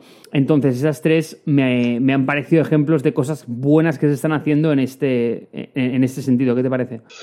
Eh, sí, totalmente de acuerdo. A mí lo único que me da un poco de miedo aquí en, eh, estableciendo esto como ejemplos es que para alguien que está empezando, son ejemplos que eh, pueden ser un poco abrumadores porque estás, estás trayendo a la luz personas que, bueno, empresas que tienen equipos muy, con mucho talento, equipos enteros que se dedican solo a, este tema de, del contenido. Entonces, cuando empiezas, esto es como, joder, somos un equipo de, de, dos, de tres, y tenemos que hacer un millón de cosas. Y cuando les hablas de también eh, tener que hacer todo este trabajo, de repente eh, se descuida por completo eh, y no se sabe realmente por dónde empezar. ¿Qué, te parece? Sí, tío, gran punto. Tienes mucha razón con eso. déjame que te lo matice y te ponga dos ejemplos que yo creo que sí que son muy ajustados para este, para este early stage. Uno que yo he visto y otro que yo he vivido, ¿vale? Mira, el que he vivido para mí fue, y yo creo que estabas por ahí también, eh, bueno, Inohack siempre había sido conocido como una escuela de programación muy, muy tech, o sea, tenía una audiencia muy techy, y lanzó un producto a ver, no radicalmente distinto, pero sí en un segmento, yo creo, bastante, eh, o sea, con poco overlap, que es el, de, el del UX UI, ¿no? más en la parte de diseño. Entonces sí que cae en la rama de producto y sí que cae como en la más, lo más puramente digital, pero sí que no creo que tiene nada que ver una persona que hace un, web dev a una persona que hace un UX UI, ¿no? Entonces, claro, creo que la, la organización tenía un challenge muy grande para lanzar un producto a una audiencia que no había capturado aún, es decir, la tenía que ir a encontrar. Y, y realmente fue el capitalizar la audiencia de unos influencers para generar la chispa que luego alentó esa bola de nieve, ¿no? Entonces, ¿cómo lo hizo? Básicamente intentó identificar estos, vamos a llamarle influencers, porque en primer lugar se preguntó dónde estaban y quiénes eran los usuarios de ese producto y vieron que había un segmento en el que se solapaban muchísimo la parte del UX UI con, por ejemplo, arquitectura, diseño gráfico, psicología, como artes gráficas en general, ¿no? Tío, gente que le gusta pintar, por ejemplo, gente que le gusta el diseño de moda incluso. Entonces, intentó buscar estos influencers que estaban capitalizando a mucha atención y que tenían a una gran cantidad de usuarios escuchando en, en, ese vertical. Y básicamente lo que hicimos fue, oye, a través de ellos vamos a comunicar esta iniciativa y vamos a comunicar este programa, ya sea como en forma de becas o, en forma de lo que quieras, ¿no? Eh, para lanzar el mensaje a través vuestro. Entonces, intentar utilizar como proxy este middleman que capitaliza un poco tu audiencia porque ya has identificado dónde están y quiénes son. Entonces, yo creo que ya luego es un tema de crear buen contenido que ellos puedan bajar hacia abajo y el hecho de luego medir cuál es el retorno que esto tiene, que en este caso es, es muy fácil porque todas estas campañas se pasan por digital. Eh, o sea, puedes medir de, manera clara el retorno que están teniendo. Eh, has dicho una cosa súper clavada, que, básicamente cuando, dices lo bajan hacia abajo. Aquí, aquí hay varias cosas. Una es la idea esta de buscar a alguien que pueda amplificar tu mensaje. Entonces, puede ser Facebook, pero puede también ser un individuo que tiene una, una, un, segmento, un segmento muy relevante de audiencia que, que, le viene bien a tu producto también. Y muchas veces eso es un, un, un, gasto mucho más eficiente de dinero que no Facebook. ¿Por qué? Pues básicamente porque estas personas ya, básicamente es, ese influencer hace de, de, como de proxy a la credibilidad que te falta. Porque yo creo que ese es gran problema de muchos mensajes, especialmente al principio que tú quieres lanzar algo, eh, puedes, puedes saber, puedes tener algo bueno, pero no tienes credibilidad. Entonces, yo creo que muchas veces merece la pena comprarla de esta manera, a través de, de, un tercero. Pero lo siguiente fue lo de bajar ese mensaje hacia abajo.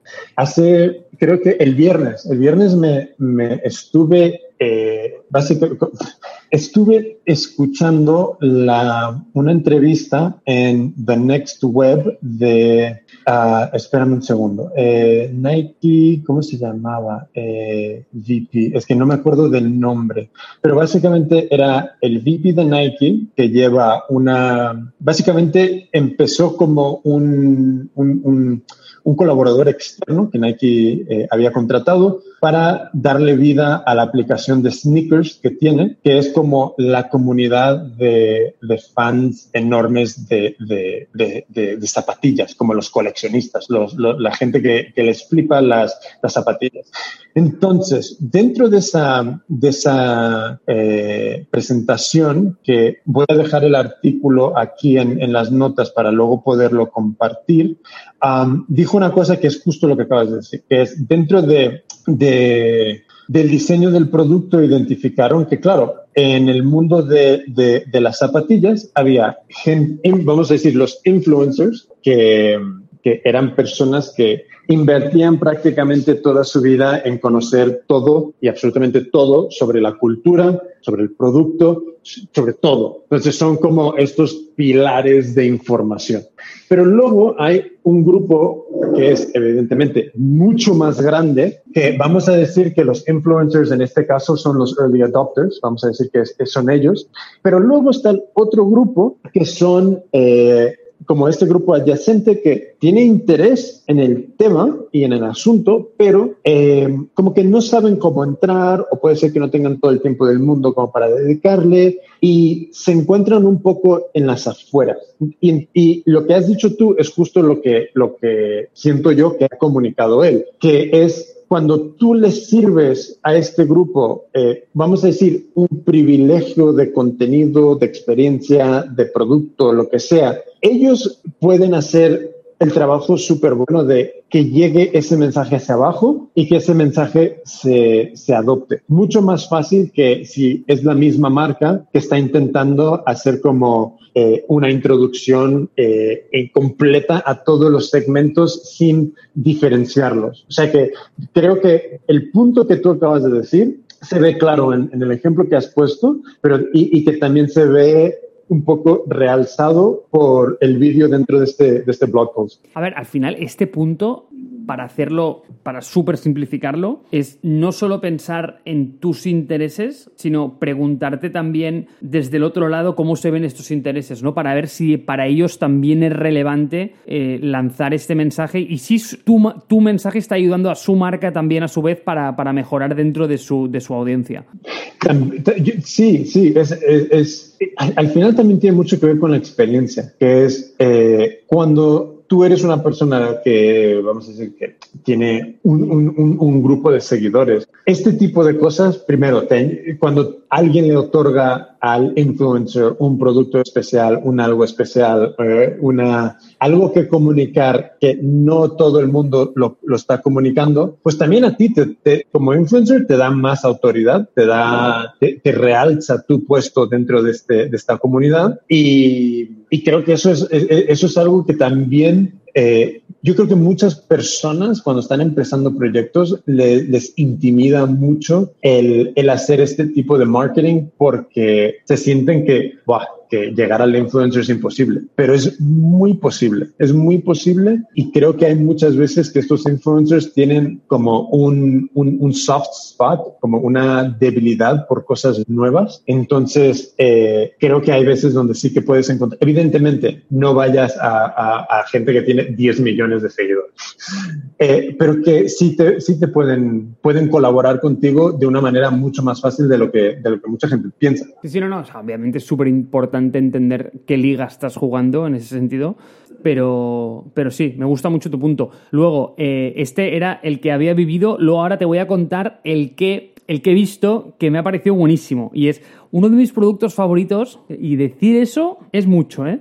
Es Gatsby, que básicamente es un framework de React para generar páginas estáticas. Es algo bastante técnico, pero mm, de verdad es uno de mis productos favoritos, no solo por el hecho de ser open source, sino por la belleza que contiene su estructura, es decir, el cómo está concebido, el cómo está montado. Pero esto no es relevante para ahora. El tema es su fundador o uno de los core contributors, al principio de los principios, yo creo que entendió muy, muy, muy bien este ítem del desarrollo de producto como contenido que hemos, que hemos puesto aquí, de que el mismo contenido no funciona igual en distintos sitios eh, y dónde está la audiencia más relevante. Y si te fijas al principio, en GitHub, él lo que hacía es que básicamente iba detrás de todos los issues que se abrían en el producto, que eran una auténtica locura. Y yo a veces es que me, pensaba que, este tipo, o sea, su día duraba 59 horas y tenía 28 manos. Porque si no, o sea, no me puedo creer que fuera capaz de responder y lanzar ese mensaje de esta forma a tantísimas issues y, a, tantísima audiencia.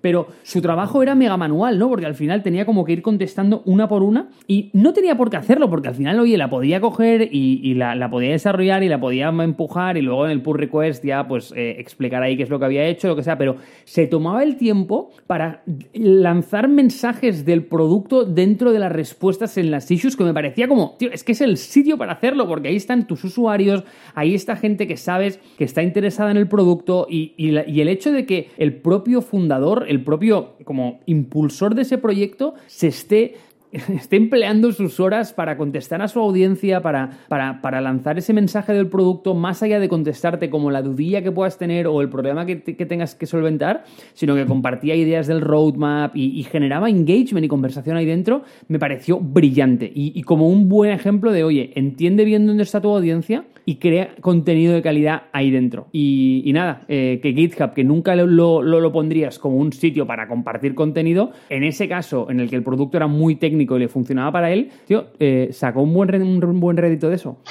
Yo lo que saco de, de, lo que me estás explicando es, es una cosa que creo que se ha olvidado muchísimo, que es Tú imagínate que tú y yo abrimos mañana una tienda física, una heladería física, ¿vale? Que yo sé que esto es tu sueño en la vida. Mañana decimos, ok, la abrimos y entra seis personas y solo somos dos. Cuando te hacen una pregunta, ¿cómo reaccionarías? Ignorando la pregunta, haciendo, buscando la, la, solución y presentándosela, pero totalmente ignorando la pregunta. No eh, dándole un reconocimiento, no nada. Simplemente escuchas la pregunta, te pones en la acción, resuelves, el, vamos a decir, el problema y luego le das la solución. Yo creo que en Internet se ha cogido ese modo de operar, especialmente y muchas veces, no entiendo por qué, bueno, no entiendo por qué, por equipos pequeños que están empezando, que es como, se olvidan totalmente de que son personas al otro lado de las letras que, que, estás viendo. Entonces, cuando haces lo, lo de esta persona, lo, de,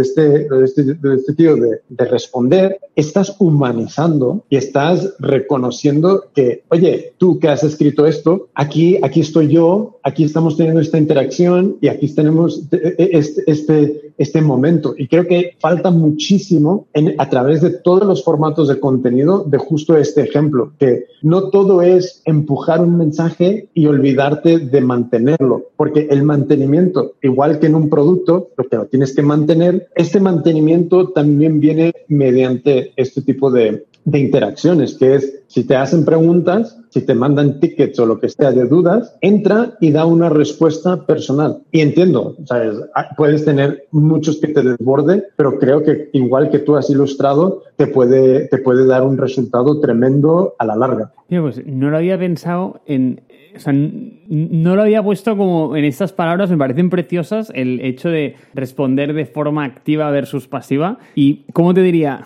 Bueno, ¿cómo te diría yo no? ¿Cómo te diría mi padre? Y es que hacerlo bien cuesta lo mismo que hacerlo mal porque sabes que lo vas a tener que hacer al final. Entonces, me parece como un ejemplo clarísimo de esto, de que en este tipo de cosas, que son esfuerzos que parecen que no escalan y que no, y que no van a ningún lado o que, o que pueden no tener una repercusión en el futuro, creo que ponerle las horas para que esto salga y para que tu mensaje de alguna manera se escuche y, generes este engagement, creo que es súper importante tomar esta posición activa a la hora de, comunicarte con tu comunidad. Soy totalmente de acuerdo. Justo lo que has dicho, lo de no escala, es que, claro, cuando estás lanzando un producto, cuando estás en día cero, día uno, día 20, día 40, es el momento de hacer cosas que no escalan. Evidentemente, quieres pensar en el futuro, tienes un roadmap de producto donde sí buscas hacer cosas de la manera más eficiente, etcétera, etcétera pero claro, ahora mismo yo creo que eh, lo que no escala da, puede dar muchísimos resultados. yo sé que hemos hablado de,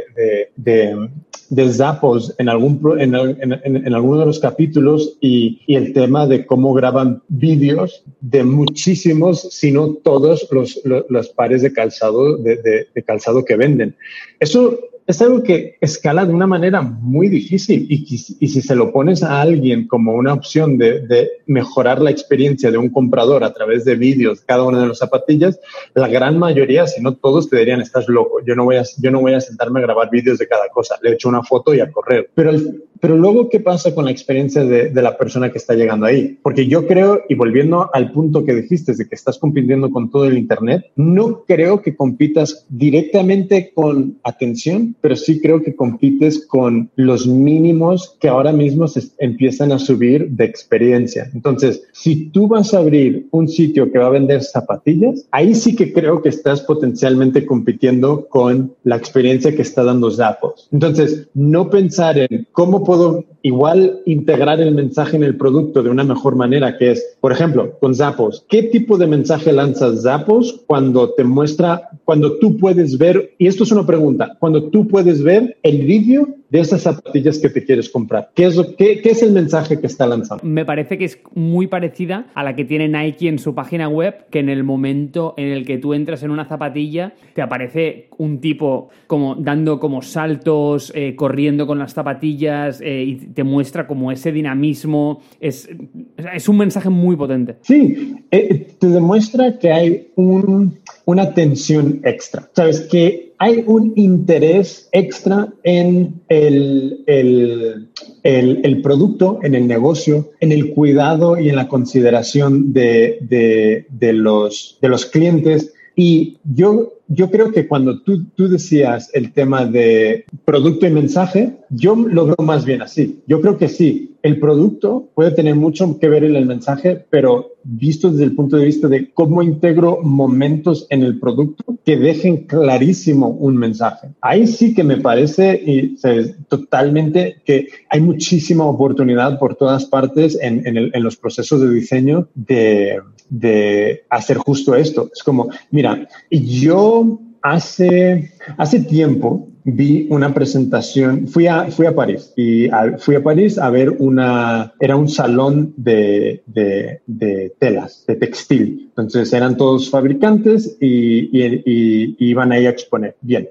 En ese salón había también conferencias en paralelo. Una de, y, y fui a, a, un par. Y en una, una, una chica estaba hablando de unas tendencias nuevas de tejidos, bla, bla, bla. Y de la manera tradicional que siempre se te muestran telas cuando quieres comprarlas en Internet, es de la misma manera que te enseñan zapatillas, que es una foto plana y a correr. Entonces, cuando tú coges una tela, una tela tiene muchísimas cualidades. Tiene peso, tiene grosor, tiene eh, texturas, tiene brillo, tiene, tiene un montón de cualidades que cuando me haces una foto de un cuadrado de, esta, de, de, de, una, de una muestra, no captas. Entonces, lo que había hecho esta chica o alguien que haya trabajado en, en, en la presentación es te mostraba primero el, el, el, cuadro, la muestra en rectángulo, y tú en tu mente no pensabas nada más, simplemente decías, ok, ese, ese, es el cacho. Pero de repente por debajo, como que había o algún mecanismo o alguna mano que se empezaba a mover y tenían una luz de lado. Entonces, con esa luz de lado le daban, le dieron volumen inmediato a lo que antes era plano. Entonces, de repente, con esa luz y ese movimiento, empiezas a ver, a, a intuir y a, y a descifrar el, el, brillo, la textura, el, el peso, porque también conforme la tela se dobla, si son dobleces muy, vamos a decir, muy... Eh, muy suaves y muy fáciles, pues dices, pues tiene, es, muy, es, es, una tela muy finita. Pero cuando, los, cuando es difícil de doblar y no se dobla muy bien, dices, ah, joder, eso es una tela más pesada. Pues consiguió que toda la audiencia entendiera tantísimos aspectos de ese producto con ese vídeo. Y eso es algo que absolutamente nadie está haciendo online para vender telas. Y lo entiendo. ¿Por qué? Porque es un esfuerzo que, joder, ¿sabes? Si tienes un stock de 500 productos, hombre, ¿cómo voy a hacer 500 vídeos? Y ese es en general, yo creo que uno de los, de, de los, problemas de mucha gente, que es que toma esa actitud de, no, no, eso es mucho trabajo. Y y, cuando en realidad son momentos que envían un mensaje que pueden ayudar a que tus objetivos de conversión final se disparen de una manera que si no lo haces no vas a ver y que son difícilmente escalables. qué, ejemplo más bonito, me ha gustado, estaba bien. ¿eh? Era, alucinante lo, lo, que consiguió porque realmente como no, no estás acostumbrado a ver ese producto comunicado de esa manera y es una manera tan sencilla. Si lo piensas, es que es mega sencillo, pero de repente verlo hecho era como, oh, claro, ahora entiendo muy bien el producto que estoy viendo. Si quieres, pasamos a su counter, que era la parte de, prensa o de PR, de alguna manera, el, el magnifier. Y ahí yo te voy a dar mis como, bueno, mi corta experiencia y todo lo que he podido aprender en ese sector y nada, cuáles son como mis lecciones que he podido derivar del tiempo que he estado trabajando con esto. Y nada, eh, a pesar de que son pequeñas, eh, lo, estuve pensando esta semana yo creo que son valiosas. A ver, te cuento y tú me dices qué te parece. Básicamente, el, nada, ahora vamos a hablar de prensa y, y, y, y. Yo creo que, antes que nada, cosas que entender es que mucha gente se enamora de esto cuando en realidad me parece que es algo que no es escalable, es decir, mm, no es una metodología que tú puedas usar de una manera eh, sostenida durante el tiempo y que te va a magnificar su retorno, para nada, me parece como boosts muy concretos. Después, eh, otra cosa que hay que entender bien es que ahora mismo, a nivel de cubrir historias, yo creo que ya el bottleneck no está en la creación de productos. Eh, creo que crear ya es, muy fácil, es muy commonplace, es muy commodity, sino que al final donde, donde tu stand out está en la, en la distribución, ¿no? Entonces, difícilmente, no sé, creo que muy puntualmente alguien va a cubrir un launch de un producto, aunque sea algo como muy... Eh, como te diría, tiene que ser algo muy único o, algo muy genuino para que yo para que aquello se, vaya a cubrir, ¿no? Entonces, ¿qué es lo que he aprendido durante ese tiempo? Pues, eh, y ahora sí que voy a ser, y ahí no sé si estás de acuerdo o no, pero voy a ser como muy mm, tajante y es una agencia de PR jamás. O sea, me, parece como la peor inversión que puedes hacer en tu vida. Y, en eso sí que tengo opiniones que por mucho, bueno, a lo mejor sí, sí, sí me si me nutres un poco y me educas un poco, a lo mejor puedo cambiar de opinión, pero mm, difícilmente vaya a cambiar de opinión sobre eso. ¿Por qué? Porque me gusta más pensar en el PR como business development en sí y generar relaciones a largo plazo directamente con, con, los periodistas, básicamente porque yo creo que hay que aproximarse a eso como de una forma como muy do it yourself, ¿no? Es decir, primero, vamos a buscar los outlets, eh, vamos a hablar con los periodistas, vamos a generar estas conexiones y, y al final, igual que cuando vas a un VC, esta frase tan famosa de que la mejor manera de, levantar dinero es mm, manifestar que no necesitas el dinero y como generar esas relaciones a largo plazo para que te conozcan, para que sepan lo que vas haciendo, pues creo que con los periodistas es exactamente igual, ¿no? Entonces, mucha gente a lo mejor se va a preguntar, oye, pues, eh, pero claro, ¿cómo entras a esos periodistas? ¿Cómo les conoces? Y, yo creo que al final es, es, un tema de que, de que haya un interés mutuo y, que, y, pedir como buenas introducciones, ¿no? Hay mucha gente y ahora es muy fácil ver quién conoce a quién y tú puedes empezar siempre con alguien y luego después pedirle, oye, si te ha parecido interesante, pues puedes conectarme con dos o tres personas que tú, creas del mundillo que les puede resultar interesante. Eh, lo que he aprendido sin duda es que el cold email ahí no sirve de nada. Yo creo que si alguien es desastroso con el correo electrónico son los son los periodistas. Creo que reciben mucho más del, que necesitan o del que quieren y filtrar ahí la señal eh, con respecto al ruido me parece que es muy difícil. Entonces, bueno, yo no me, no me enamoraría muchísimo de, del, rollo este de, prensa. Creo que cuando tengas una buena historia es un buen momento para ir a un periodista y, comunicarle un milestone, para ver si lo, si lo quiere compartir, ponerlo un poco en sus términos, ¿no? Para que pueda entender que pueda ser relevante para él, para su audiencia igual. Creo que hay una aproximación similar a la parte de,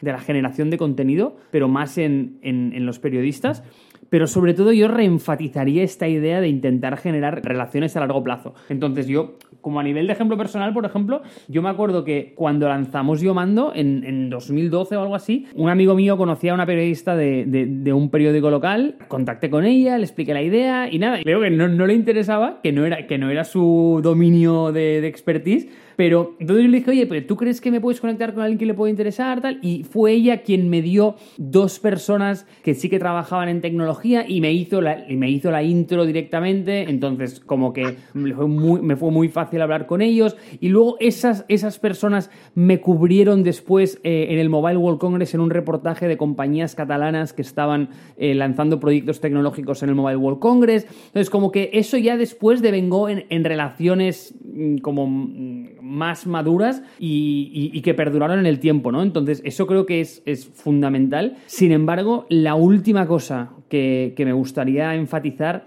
es este hecho de que muchos productos no necesitan prensa generalista. Es decir, nosotros, por ejemplo, en Ironhack hemos salido muchas veces en prensa generalista y esto no, no mueve nada la rueda. Yo, por ejemplo, en Yomando salí en televisión, salí en prensa generalista y eso no movió nada la rueda. Sin embargo, me acuerdo que Gembeta nos publicó, que es un blog de tecnología y de software en España muy conocido, y Dios mío, o sea, eso explotó, pero literalmente explotó. Entonces, si quieres tener como el tema de la prensa para ponerlo en tu página web y poner el típico loguito que ha salido en La Vanguardia o en el New York Times, está ok.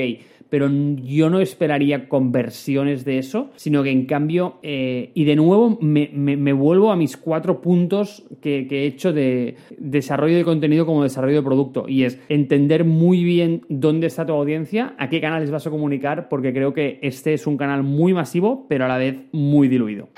Has dicho muchas cosas. Estoy, estoy de acuerdo con 99.9% de todo. Sí, entonces, em, con el tema de Press, eh, no, no es escalable porque no es predecible. Entonces, eh, es algo que si no tienes, como has dicho, una buena historia, no lo van a publicar. Entonces, eh, yo sí creo que hay maneras donde tú puedes hacer un poco de ingeniería para intentar alinearte con temas actuales eh, para generar ese interés por parte de la prensa, porque realmente a la prensa no, le importa que tú tengas un nuevo, un nuevo curso, pero sí que le importa eh, si de repente ese curso tiene una beca X para un demográfico X, para... Entonces hay una historia que pueden comunicar. Y yo creo que muchas veces cuando la gente piensa en prensa, les está llevando básicamente... Eh, como una versión, una versión más de su página web, que es lo que quieren que comuniquen. Cuando en realidad lo que la prensa necesita es, de la misma manera que Facebook necesita mantener eh, usuarios dentro de la plataforma, prensa necesita una titulares que vayan a, suscitar que alguien compre esa, esa, e, e, e, esa que, hagan clic, que compren la revista, el periódico o lo que sea. Entonces, si tú no vas con esa idea clara, creo que es totalmente lo que dices, es una pérdida de tiempo. Entonces, em, los launches, sí, es olvidarse por completo. es como a nadie le importa, salvo que seas Neuralink y no hayas tenido una ronda de prensa jamás y vaya a estar Elon Musk y vayas a anunciar eh, la, pasada de, desarrollo que tiene. Si no es eso, nadie va a ir, no le importa a nadie. con que la agencia de PR sea la peor inversión, estoy de acuerdo y no estoy de acuerdo. Estoy de acuerdo en las fases iniciales, pero creo que si llegas a madurar un poquito, lo que son es simplemente un atajo a, a esos contactos que igual de alguna manera uno no tienes tiempo o no has podido desarrollar con la prensa. Entonces yo creo que una agencia de PR puede ser un atajo a eso, pero desde luego que no es el momento de hacerlo al principio, porque creo que hay muchas cosas que puedes hacer muy manual que, que, son mucho mejor que intentar llegar a, a, una agencia y pensar que te van a resolver la vida. Simplemente porque de la misma manera que mucha gente piensa que voy a subcontratar el desarrollo de mi producto a un offshore, por no nombrar país, un offshore, lo que termina sucediendo es que a, ese, a, esa empresa no le importas. Eres uno de muchos y posiblemente ni el más grande. Y con una agencia de PR pasa lo mismo. Si no eres el más grande, el, el, ahí sí que la franja de atención que te van a poner va a ser algo tan mínimo que estás perdiendo el dinero. estás totalmente quemando dinero en, una fuente que, no, les importa. El, yo me refería más en, el tema del PR como un no-go, y a lo mejor he sido muy tajante con esto, pero veo, veo por dónde vienes, pero yo más me refería a que mucha gente a veces lo ve como ese mirlo blanco, como que van a, a pensar en las mejores piezas de contenido para lanzar en prensa en el mejor momento. Entonces yo realmente creo que, uno, las mejores historias van a salir de ti, como a nivel de, equipo fundador y tú de, manera más genuina, cómo has llegado a esa idea, cómo has lanzado ese producto. Creo que eso es mucho más engaging y mucho más interesante que no eh, la típica historieta que va a poner una, agencia de PR. Pero, pero por otro lado, eso, ¿no? Que eh, su negocio, desde un punto de vista muy frío, yo lo veo como mm, intermediario que quiere mantener las conexiones de los periodistas. Y entonces, entonces creo que tu punto es súper válido, es un shortcut y un boost muy bueno cuando tú no tienes esas conexiones y cuando tú no tienes la capacidad para llegar ahí, entonces sin ninguna duda ahí son de gran ayuda pero donde me venía yo es en el hacer un poco ese esfuerzo en el largo plazo en generar tú mismo esas conexiones, porque yo creo que puedes sacar mucho valor de ahí. Ya, creo que tienes toda la razón. El, problema es que muchas veces es como llegar a esos puntos es jodido, es muy jodido. Porque el, ejemplo a mí me encanta, pero ¿cómo, ¿cómo, dónde sacas tú el tiempo para también hacer este tipo de engineering en tu vida personal para, para encontrar es jodido. Porque realmente los periodistas tampoco son estúpidos. saben que eh, si de repente le estás llamando cada día en su cumpleaños, es ahí va a ver qué pasa. o sea, que, pero tener una, interacción con ellos genuino de manera eh, repetida y reiterada, es, es difícil. Entonces, eh, sí, ahí es yo, yo cuando creo que mucha gente piensa que la agencia es, es esa solución perfecta. Y en fin, sinceramente, si no vas a ser el cliente número uno que pague todos los sueldos de esa agencia, olvídate, olvídate porque te van a tratar, vamos, eh, terriblemente. A ver, te, te, van a tratar bien de manera personal porque quieren cobrar, pero lo que te van a dar y el resultado que te va, que vas a ver va a ser nefasto. So, y, claro, lo, que comentabas también de, muchos, muchos productos no necesitan prensa generalista, 100%, 100%. Es que esta idea de que si salgo en X medio enorme, voy a ver ahí el, el, before and after de, mi producto es una falacia como una casa, porque eh, verás un pico y mira, incluso con TechCrunch el efecto TechCrunch. Me publican en TechCrunch y tengo la vida resuelta. Pues no, porque verás un pico enorme de tráfico y luego todas tus métricas caerán de nuevo al, prácticamente el mismo baseline que tenías antes. Claro, es que yo creo que, y, otra vez, ¿eh? lo, lo, que tú comentabas de esa falsa ilusión, en ningún sitio para mí se ve más magnificado que aquí. Yo creo que va a tener mucho más valor una buena pieza de contenido enfocada a un mercado que está interesado en lo que tú quieres y y, volviendo a eso, ¿no? A, una buena segmentación, a, gente que realmente está dispuesta a escuchar y que, y que le, pues, le puede resultar atractivo lo que tú vendes o haces, versus mandar ese mensaje totalmente diluido en un canal que sí, que tiene mucha llegada, pero que no le puede importar demasiado. Entonces yo, no sé, como para, como para ponértelo en términos... Es, es, el club del mínimo esfuerzo. Entonces, a mí, yo cuando estaba en la escuela, eh, yo, porque yo diseño de moda. Entonces, en diseño de moda tú tienes dos opciones. O te puedes currar muy mucho algo para que intentar que, que sea perfecto, o tú puedes hacer las chapuzas más grandes del mundo. Yo creo que esto sucede en todo.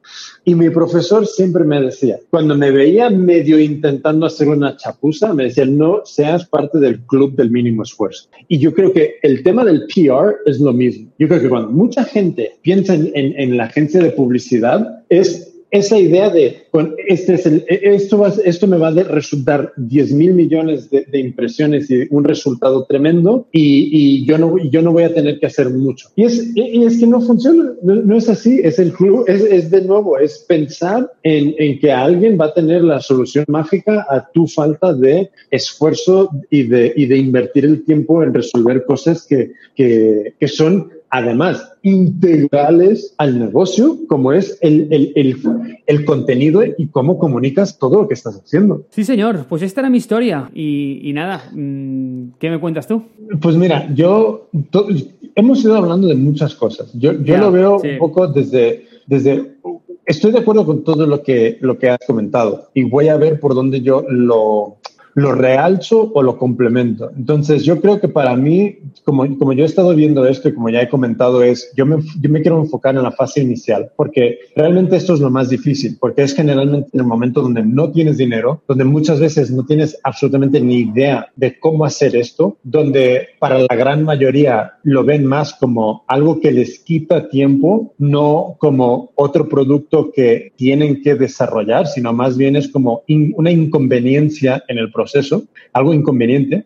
Entonces, yo de la manera que me gustaría como, eh, explicar cómo yo veo esto de, de los canales de comunicación y, cómo empezar a, comunicarse. Lo que no voy a hacer es entrar en eh, básicamente un, un, tutorial de copywriting, porque eso ya es cuestión individual de cada persona, que se lo recomiendo al mil por cien empápate en copywriting porque te va a ayudar mucho a, aclarar ideas, pero yo me voy a centrar en, primero, mm, lo que, si, si transmito algo, quiero que sea que primero no reinventes la rueda. Si no eres un experto en esto, esto no es el momento donde intentar, uno, eh, convertirte en un experto, porque no hay tiempo. Eh, entonces, copia. Y aunque suene feo y aunque mucha gente le genere una, una emoción X, eh, si no eres un experto, busca atajos que te ayuden a mover la aguja lo más rápido posible y creo que en todo el proceso es muy importante ser transparente con lo que eres. Entonces, si eres una startup y te intentas comunicar a través de vídeos que podría haber producido, eh, eh, yo qué sé, Stanley Kubrick, pues hay un problema porque mm, no es escalable para ti. Vas a posiblemente, y con en el mejor de los casos, producir uno y luego ya no producirás más. Esto se ve por todas partes, que intentan sacar algo tan perfecto que solo sacan uno y ya no sacan más. Entonces, yo te recomiendo, si no eres un experto, busca atajos y copia em, y vamos a ser un poco más politically correct. Inspírate en lo que esté funcionando en otros mercados. Y para mí esto es lo importante. No veas tu mercado, ve lo, lo, que, lo que está sucediendo y lo que se está desarrollando en otros, en otros mercados completamente ajenos al tuyo en cuestiones de mensajes, contenido y piensa en si Nike está haciendo este vídeo o si Starbucks está haciendo esto o si los demás allá están haciendo esto, ¿de qué manera podría copiarlo yo para lo mío?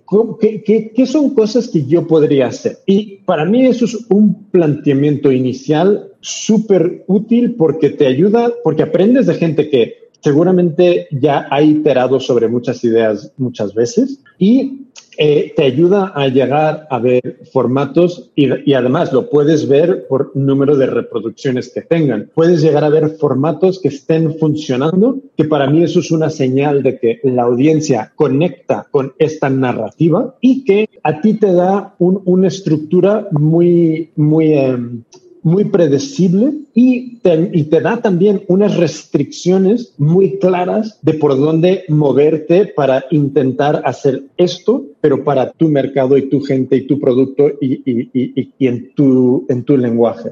¿Qué opinas? Es que ya hablamos en su día, y ahora, ahora, no recuerdo en qué capítulo, de esta idea de copiar o, vamos a decir, inspirarse en otros productos.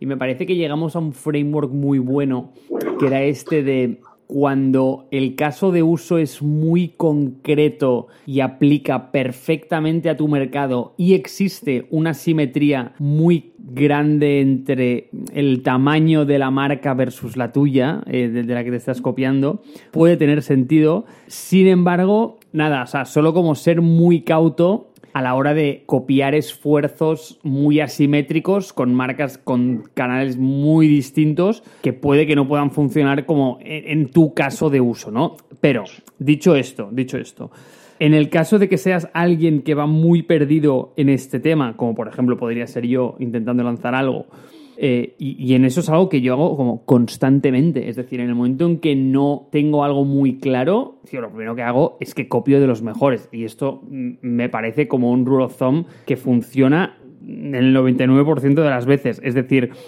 mira, voy a poner un ejemplo con el que me estoy dando de cabezazos ahora. Y es no sé si conoces esta idea de sistema de diseño. Básicamente son mm, frameworks que las compañías utilizan para comunicar de qué manera ellos diseñan y tener como un shared uh, agreement entre todos los stakeholders de la empresa para que exista un conocimiento de cuáles son las bases, los fundamentos del diseño de una forma muy holística dentro de una empresa o de una organización.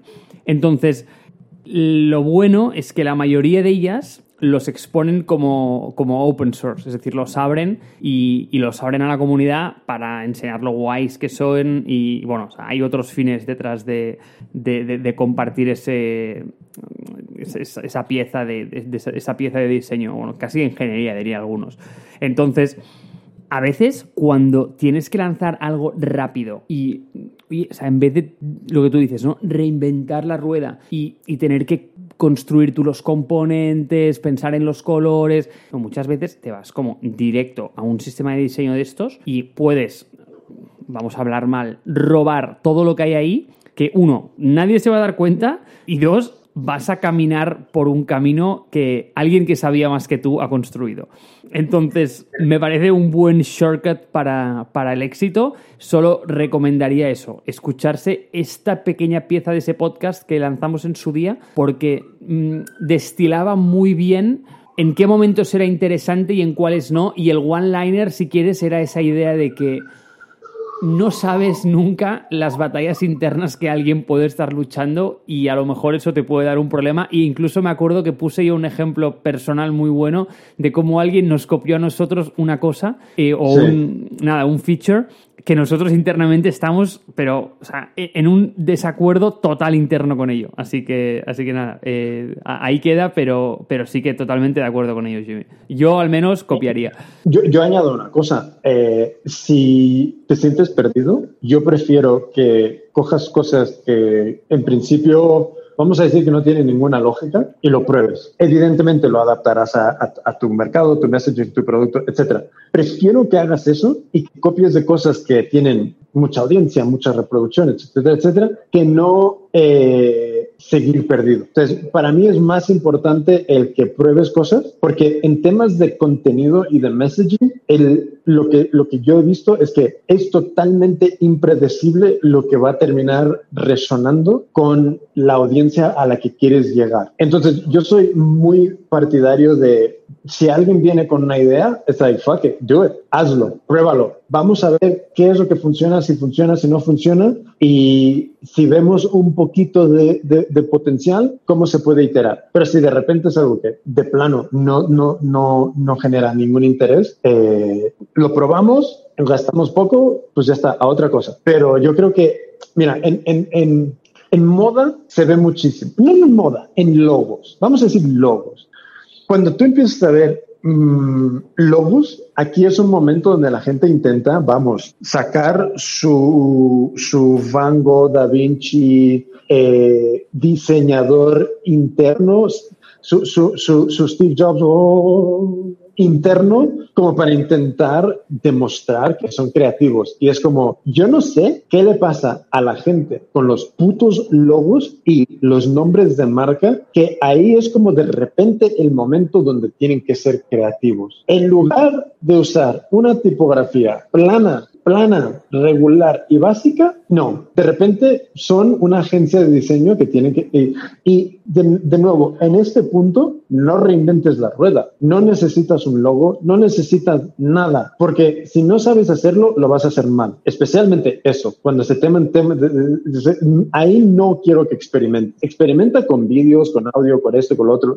Eso sí, yo creo que hay mucho más margen de, de, de que eso no refleje tan mal que si de repente lo primero que veo es un logo que parece eh, eh, lo más macarrónico que, he visto jamás. E, eso a mí me da una señal de que este tipo no tiene ni, ni idea de lo que está haciendo. Ahora he entendido lo que me quieres decir y ha resonado de una forma tan profunda en mí que es que te lo tengo que contar. Mira, uno de mis principios de vida, pero literal, ¿eh? es en aquello que no es tu área de expertise, o sea, stick to the basics. Entonces, ¿a qué me refiero? Voy a poner un ejemplo clarísimo. Todo el mundo sabe que una de mis no áreas de expertise es la ropa. Mi vestimenta a diario es exactamente la misma los 365 días del año, que son unos pantalones vaqueros, Levis 501 y una camiseta de Ironhack. Sin más. O sea, es, es esto todo el año, ¿vale? Entonces, por ejemplo, cuando tú tienes una celebración especial, pues en la cual, oye, pues a lo mejor tienes que tener y llevar un traje, lo que sea, ¿no? Eh, si tú sabes que eso no se te da bien, si tú sabes que ahí tú no vas a aportar valor, si ya tú, tú no vas a decir nada sobre eso, no vas a setear tendencia, no vas a, mm, a ser, no, como te diría, como punta de lanza en eso. De verdad, o sea, una buena manera de pasar desapercibido, no llamar la atención y quedar bien es ir a lo más básico, a lo más fundamental, ahí donde sabes que no te puedes equivocar, y esa es la palabra. Entonces, ¿cómo se traduce eso? Pues yo cuando voy a una boda, yo, siempre voy igual. Cuando voy a una boda, eso es una vez cada cuando se alinea Marte con Júpiter y con Plutón, ¿vale? O sea, no, sé si eso pasa, yo creo que no pasa jamás, pero debe ser como en una de esas épocas.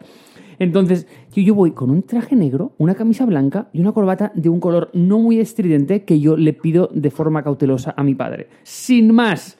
No me vas a ver con una corbata de topos de color rosa con lila y con una camisa con unos puños rarísimos. Mark, yo no tengo que hacer una contribución genuina en el mundo de la moda. Jamás. Yo sé que Dios no, no, no me ha puesto en el mundo para hacer esto. Entonces, si sabes esto, si es que el diseño es tu fuerte, lo que tú dices, o sea, no pierdas un minuto en hacer un logo que va a perdurar por la historia. ¿Por qué no va a perdurar? ¿Vale? Porque los grandes logos son trabajo de gente que ha pasado muchas horas dedicándose a esto y que realmente ha, dedicado una, vida entera a hacerlo. Entonces, si sabes que no vas a hacer una contribución histórica a algo, por favor, no intentes lo que tú dices, reinventar la rueda.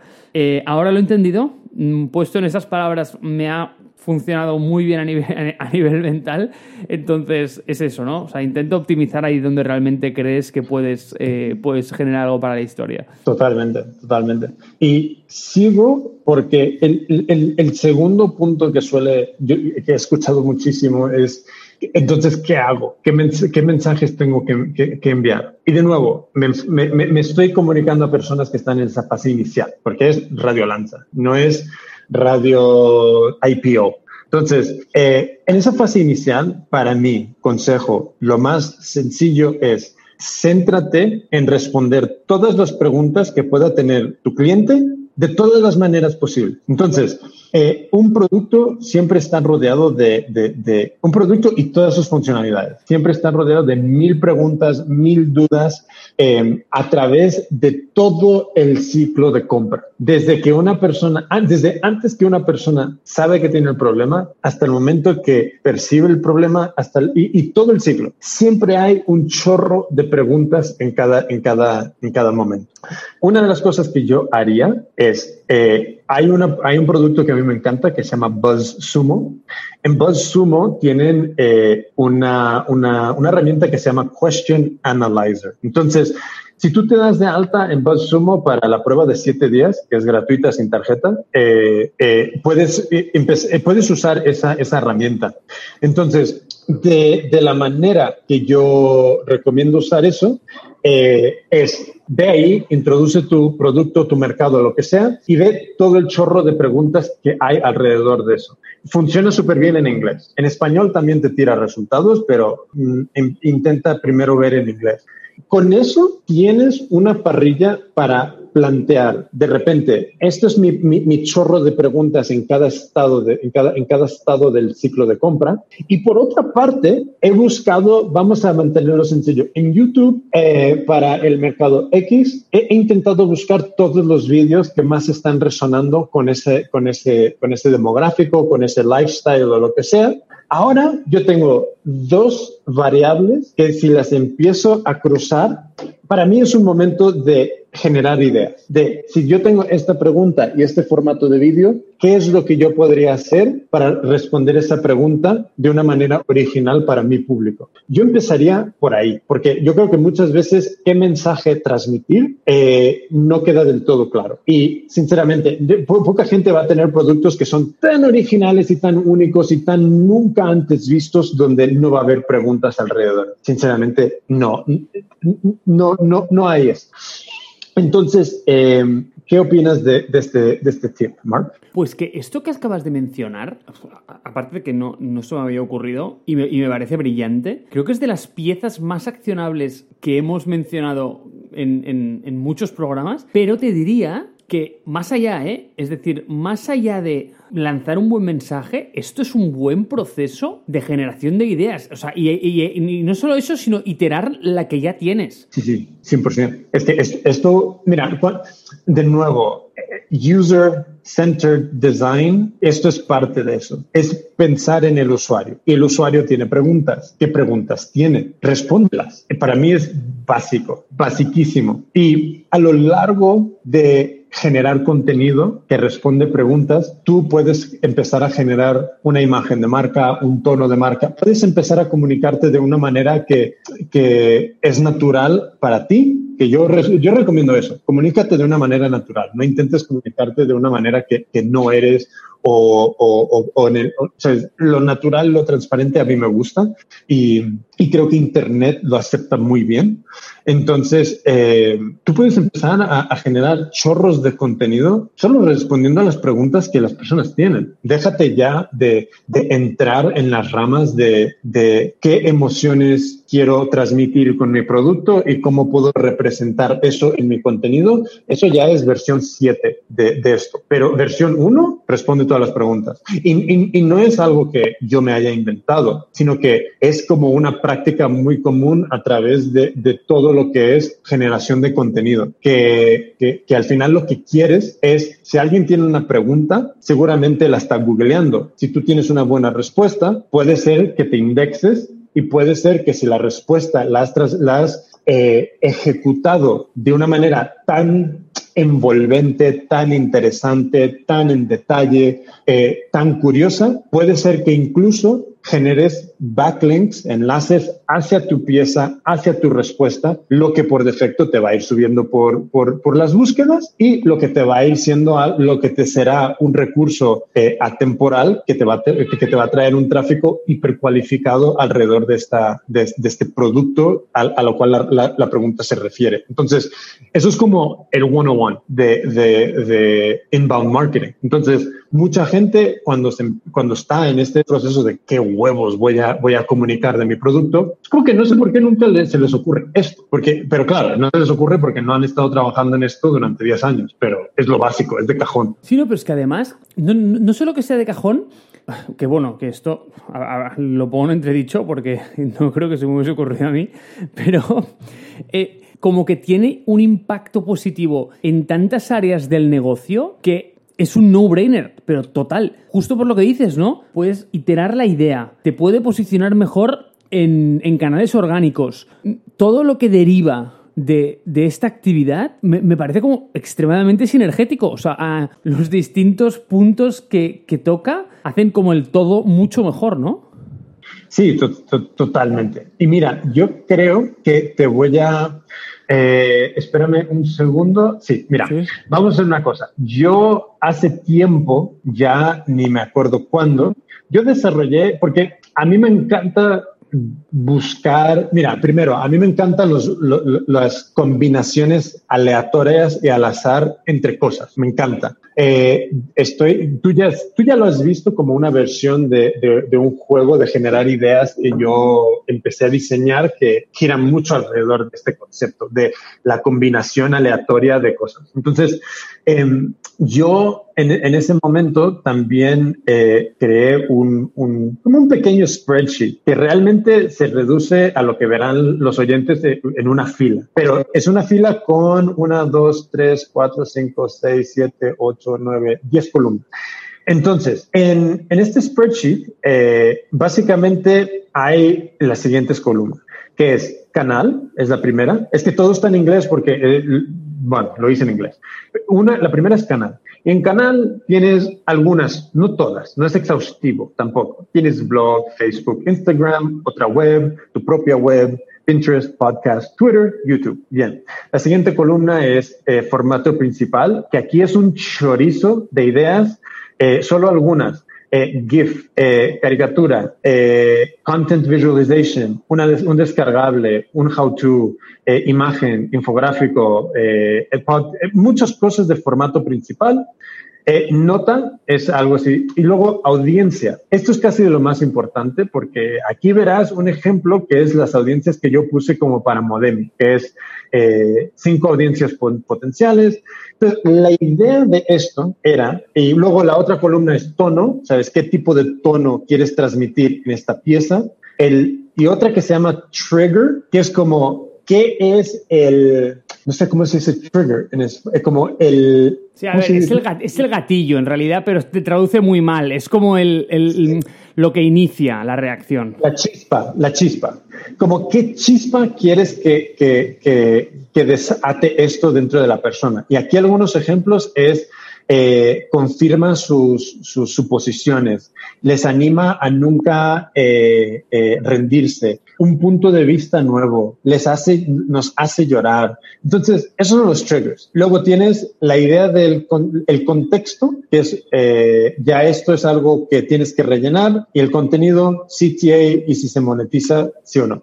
Entonces, cuando tú tienes todas esas preguntas, yo recomiendo igual al azar empezar a elegir cosas aquí dentro de este documento y ver qué es lo que se te ocurre como idea de contenido. Muchas no van a valer un duro, pero algunas, cuando empiezas a atravesar todo esto y, y, empiezas a elegir cosas al azar, sí que te puede dar una idea de, ah, esto es una, una forma distinta de responder esa pregunta. Porque aquí hay otra cosa que pasa con las preguntas, que es, la misma pregunta la puedes responder cinco o seis veces a través de formatos distintos, a través de vídeo, a través de un podcast, a través de una pieza de contenido, a través de, un infográfico. La puedes responder de un montón de maneras y son, es, ahí sí que es como una ametralladora tú lanzando tu respuesta a esa pregunta. Entonces, este pequeño chuleta de, de, spreadsheet eh, me parece súper útil y la compartiré para que quien la quiera curiosear, ahí, ahí la tiene. Pues añadimos esto en los show notes, pero si realmente, yo no lo he visto, ¿eh? pero si realmente tiene algún parecido a lo del juego de generación de ideas que me enseñaste, yo lo dejo aquí, ¿vale? Y tío, no es porque te quiera mucho, pero es que es, que es la verdad porque fuiste con una humildad que, vamos a decir, que no te caracteriza, ¿vale? Porque me dijiste, mira, Mark, es que me recuerdo perfectamente el día, estaba en tu casa, me dijiste, mira, Mark, es que yo hice esto hace un tiempo y, y nada, eso es como un juego para generar ideas y cuando me sacaste eso, que básicamente es este juego, me quedé a cuadros. Es decir, es como el tío que te abre el garaje y, y resulta que, que ahí dentro tiene un Ferrari F40 del, del año 89 en una, en una condición impoluta. Eh, me sacaste eso como sin nada y pensé, Dios mío, o sea, ¿tú has hecho esto y, y el mundo no lo ha visto? De verdad que me quedé mm, atónito con, con la calidad del, de, del, producto en sí y cómo, y cómo realmente como que no, no lo habías sacado como más a voces, ¿no? ¿Sabes lo que pasa? Que no, no lo he podido iterar todo lo que, lo que quiero. Entonces, cuando he estado haciendo como mi propio playtesting, le encuentro algunos agujeros. Entonces, por eso es como el motivo por el cual eh, de, momento eh, no, le, no, lo, no lo he estado, como también gran parte por el, por el cual esa, e, ese Sí, vamos a decir sobre humildad, que puede ser que a veces no me caracteriza. pero, pero claro, de, de, hecho, luego te la pasaré porque tengo una presentación que hice que tiene básicamente todo que ver con este juego que, si te voy a ser sincero, se me había olvidado que la había hecho, pero que te voy a pasar para ver si, para que me des tu, tu feedback. Pero como todo esto, esto sí que no es público de momento porque me gustaría iterar esto un poco más, pero bueno, en fin.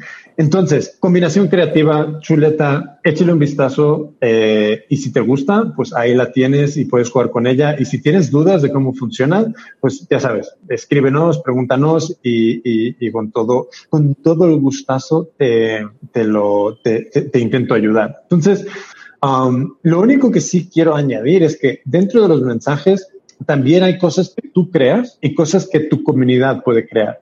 Y bien lo que tú creas es importante y es necesario, pero también hay que ver cosas y momentos donde podemos generar contenido creado por la comunidad, porque también eso para un equipo pequeño les puede ayudar a, multiplicar esfuerzos de, contenido. Si de repente tú puedes, eh, generas alguna buena, buen momento, buena excusa para que la comunidad haga algo o el usuario haga algo, que luego tenga un, un efecto público eh, es, es, tremendamente importante. Creo que, ¿cómo lo pusiste tú? Eh... Ah, vale, sí.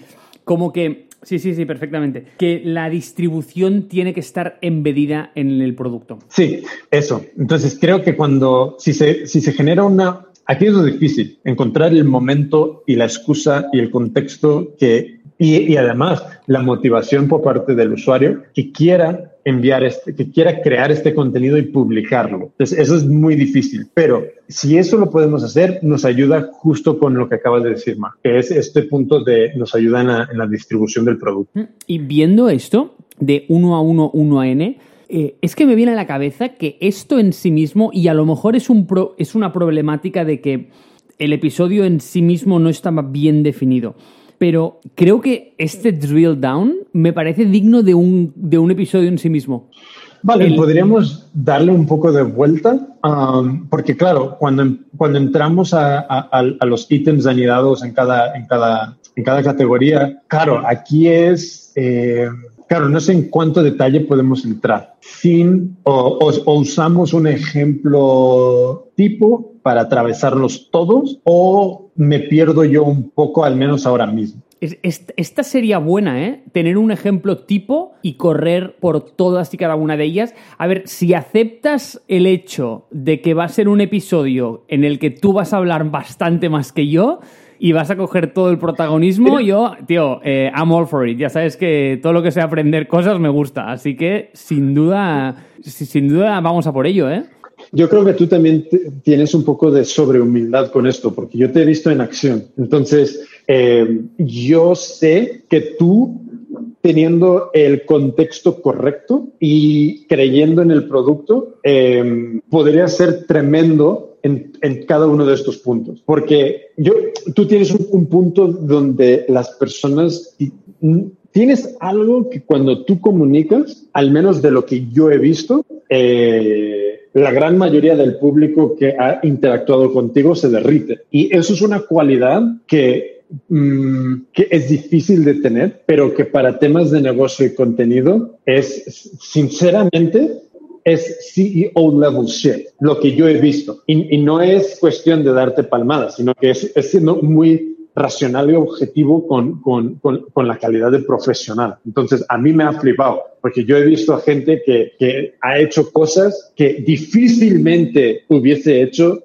si, si cualquier otra persona se las presenta. Entonces, cuando yo veo esta lista y yo pienso en lo que tú eres capaz de hacer, evidentemente, si alguien te dice tienes que atravesar toda esta lista de, de, temas para una marca de, de moda, puede ser que te la sube por completo. Pero si de repente eso es una marca de moda hipertécnica con mil detalles de tejido y de construcción y, rollo y medio, seguramente que lo harías de forma. O sea que la sobrehumildad también, eh, eh, tú eres un, gran pecador de la sobrehumildad. Bueno. Oye, me alegro mucho eh, de, que me percibas, tío, con esta calidad humana. Mm, a ver, mm, ya te digo, no, no me gusta nada hablar de mí mismo. mira, lo único que sí que creo que tengo bastante sentido común. Y, yo creo que eso, mm, ya lo hemos dicho muchas veces, te puede llevar muy lejos en la vida. Y, la, y, la, otra cosa es que, de la misma manera que yo creo que hay gente que es muy inductiva y que genera como grandes principios de, pequeñas verdades, y yo siempre me he considerado a mí como una persona muy deductiva, ¿no? Sino que yo tengo como unos blocks muy fundamentales a partir de los cuales construyo teorías más grandes. Y, y creo que eso ha ayudado mucho a, desganar temáticas y, a comunicar y explicar a la gente y a pesar de que no soy un gran comunicador ni mucho menos, y lo sé porque edito estos podcasts y ah, puedo juzgar por el número de es y ns que yo suelto versus los tuyos, entonces sabiendo esto, sí que es cierto que creo que la manera en la cual, no sé, como mi cabeza está montada o estructurada, mira, Dios, Dios me ha dado esta característica, tengo como esta facilidad para poner contenido eh, más complejo en forma de bloques más simples. Sin embargo, lo veo perfectamente y igual que me pongo como en el benchmark contigo, pero la capacidad que tú tienes, por ejemplo, y, por eso nos complementamos muy bien, ¿eh? pero la capacidad que tú tienes de inspirar o de comunicar un mensaje con esa chispa o, con ese tono, creo que es, único, ¿no? Y, y, ahí ya te digo, o sea, mm, creo que en el mundo faltan salesmen, pero tú serías el, número, el número uno en esa, en esa cola para, para estar destinado a triunfar, sin duda. Pero ya te digo, buena combinación ahí. ¿Sabes lo que pasa? Yo creo que a, ti y a mí nos pasa lo, que, lo siguiente, que es como tenemos que creer en lo que estamos comunicando. Y si creemos en ello de una manera auténtica y, real, eh, nuestro interés y nuestra pasión se transmite. Y creo que cuando se transmite es totalmente... Eh, contagiosa y la persona que tenemos enfrente se puede encontrar de repente siguiéndonos eh, al acantilado y diciendo, salto, venga, vamos. Y, y, sí, eso, eso, es una cosa que yo veo que, que los dos compartimos de una manera muy distinta, muy distinta. Seguimos, seguimos hablando y, haciéndonos piropos durante la siguiente hora de lo, genial, geniales. yo, yo, yo, tengo, tengo para, bueno, para el rato que quieras, Jimmy. Oh, Marco, ya, y yo, y yo para ti. So, permíteme una cosa, déjame pasar a lo que se nos, nos saltamos totalmente por completo al principio, y es los patrocinadores. o sea que lo voy a hacer breve. Eh, ¿Alguna última cosa que te gustaría añadir al tema principal? al tema principal no tengo nada más que añadir, pero sí, nos hemos saltado los patrocinadores, es verdad, y tienes tu momento para formalizarlos aquí mismo. Congregación, hemos llegado al momento donde tenemos que solicitar ofrendas por parte de multinacionales. Entonces, si estás escuchando Radio Lanza y has llegado a este punto y tú tienes una empresa con un pequeño presupuesto, un gran presupuesto, incluso un mediano presupuesto, de publicidad y te gustaría diversificarlo y probar otros canales, igual no tan eficientes, pero sí que quieres hacer unas pruebas para ver cómo funciona o simplemente nos agradeces el trabajo de iluminarle el camino a los, los emprendedores, a los trabajadores dentro de, de muchas startups, porque aquí hablamos de negocio, de producto, de marketing, de muchísimas cosas. Entonces, hermanos y hermanas, si te sientes generoso, y te gustaría apoyar Radio Lanza, escríbenos un email, hola arroba radiolanza.com. De nuevo, hola arroba radiolanza.com. Y tú puedes tener la oportunidad de patrocinar este, este, este taber náculo donde nosotros predicamos la palabra, la palabra, la buena palabra, la mejor palabra, la palabra del emprendedor, la palabra del creativo, de, la creativa, la palabra de las personas que tienen sueños, ideas, que quieren vivir una vida mejor, que quieren vivir una vida más libre, que quieren vivir una vida donde son sus propios jefes y jefas, donde se ven generando estos cambios en el mundo que solo ellos y ellas pueden crear, pues nosotros estamos iluminando esos caminos, estamos iluminando esas mentes, estamos ayudando a que esas personas lleguen a esos objetivos que tienen en sus vidas. Y lo hacemos a través de un medio que es totalmente democrático, totalmente libre, totalmente abierto, como es el formato del podcast, donde cuando tienes un mensaje que merece la pena comunicar y distribuir, ahora mismo mejor que nunca no tienes que atravesar por una institución donde te van a pedir cuatro años y mucho dinero y mucho tiempo, mucho más en tiempo que en dinero, sino que ahora mismo te puedes enchufar estos capítulos de Radio Lanza día tras día, semana tras semana, mes tras mes y llegar a decir, ¿sabes qué? Marco Collado y el hermano Jimmy Flores me han ayudado a entender mejor por dónde ir, por dónde caminar para poder lanzar esta idea que tanto tiempo he tenido, pero que tan poco, tan poca confianza me ha acompañado, pero ahora mismo me han dado ideas, me han dado confianza y me voy a lanzar. Entonces, si tú quieres apoyar este trabajo digno, honrado, humilde y gratuito, apóyanos. Estamos esperando en hola. Hermano Marc, ¿alguna última palabra? Creo que todas las palabras que pueda poner después de este mensaje se van a quedar cortas. Sin embargo, es un honor contribuir a esta misión y solo el hecho de pensar de que alguien en este, en este mundo de Dios, tío, me voy a poner yo también en modo religioso, ha podido lanzar algo inspirado por nuestras palabras, todo esto ya habrá valido la pena. Pues con eso dicho, yo soy el hermano Flores. Yo soy. Bueno, no, lo siento, Jimmy. No voy a decir que soy el hermano es que es too much. O sea, sabes que soy muy, muy, muy, muy agnóstico. Yo soy un Mark Collado, ¿vale? Para todo el mundo. Gracias. Y esto ha sido Radio Lanza desde el tabernáculo subdividido y distribuido a través de Barcelona, la Ciudad de México. Les queremos dar un abrazo virtual a todos y a todas y os animamos a lanzar. Venga, vamos. Esto es Radio Lanza.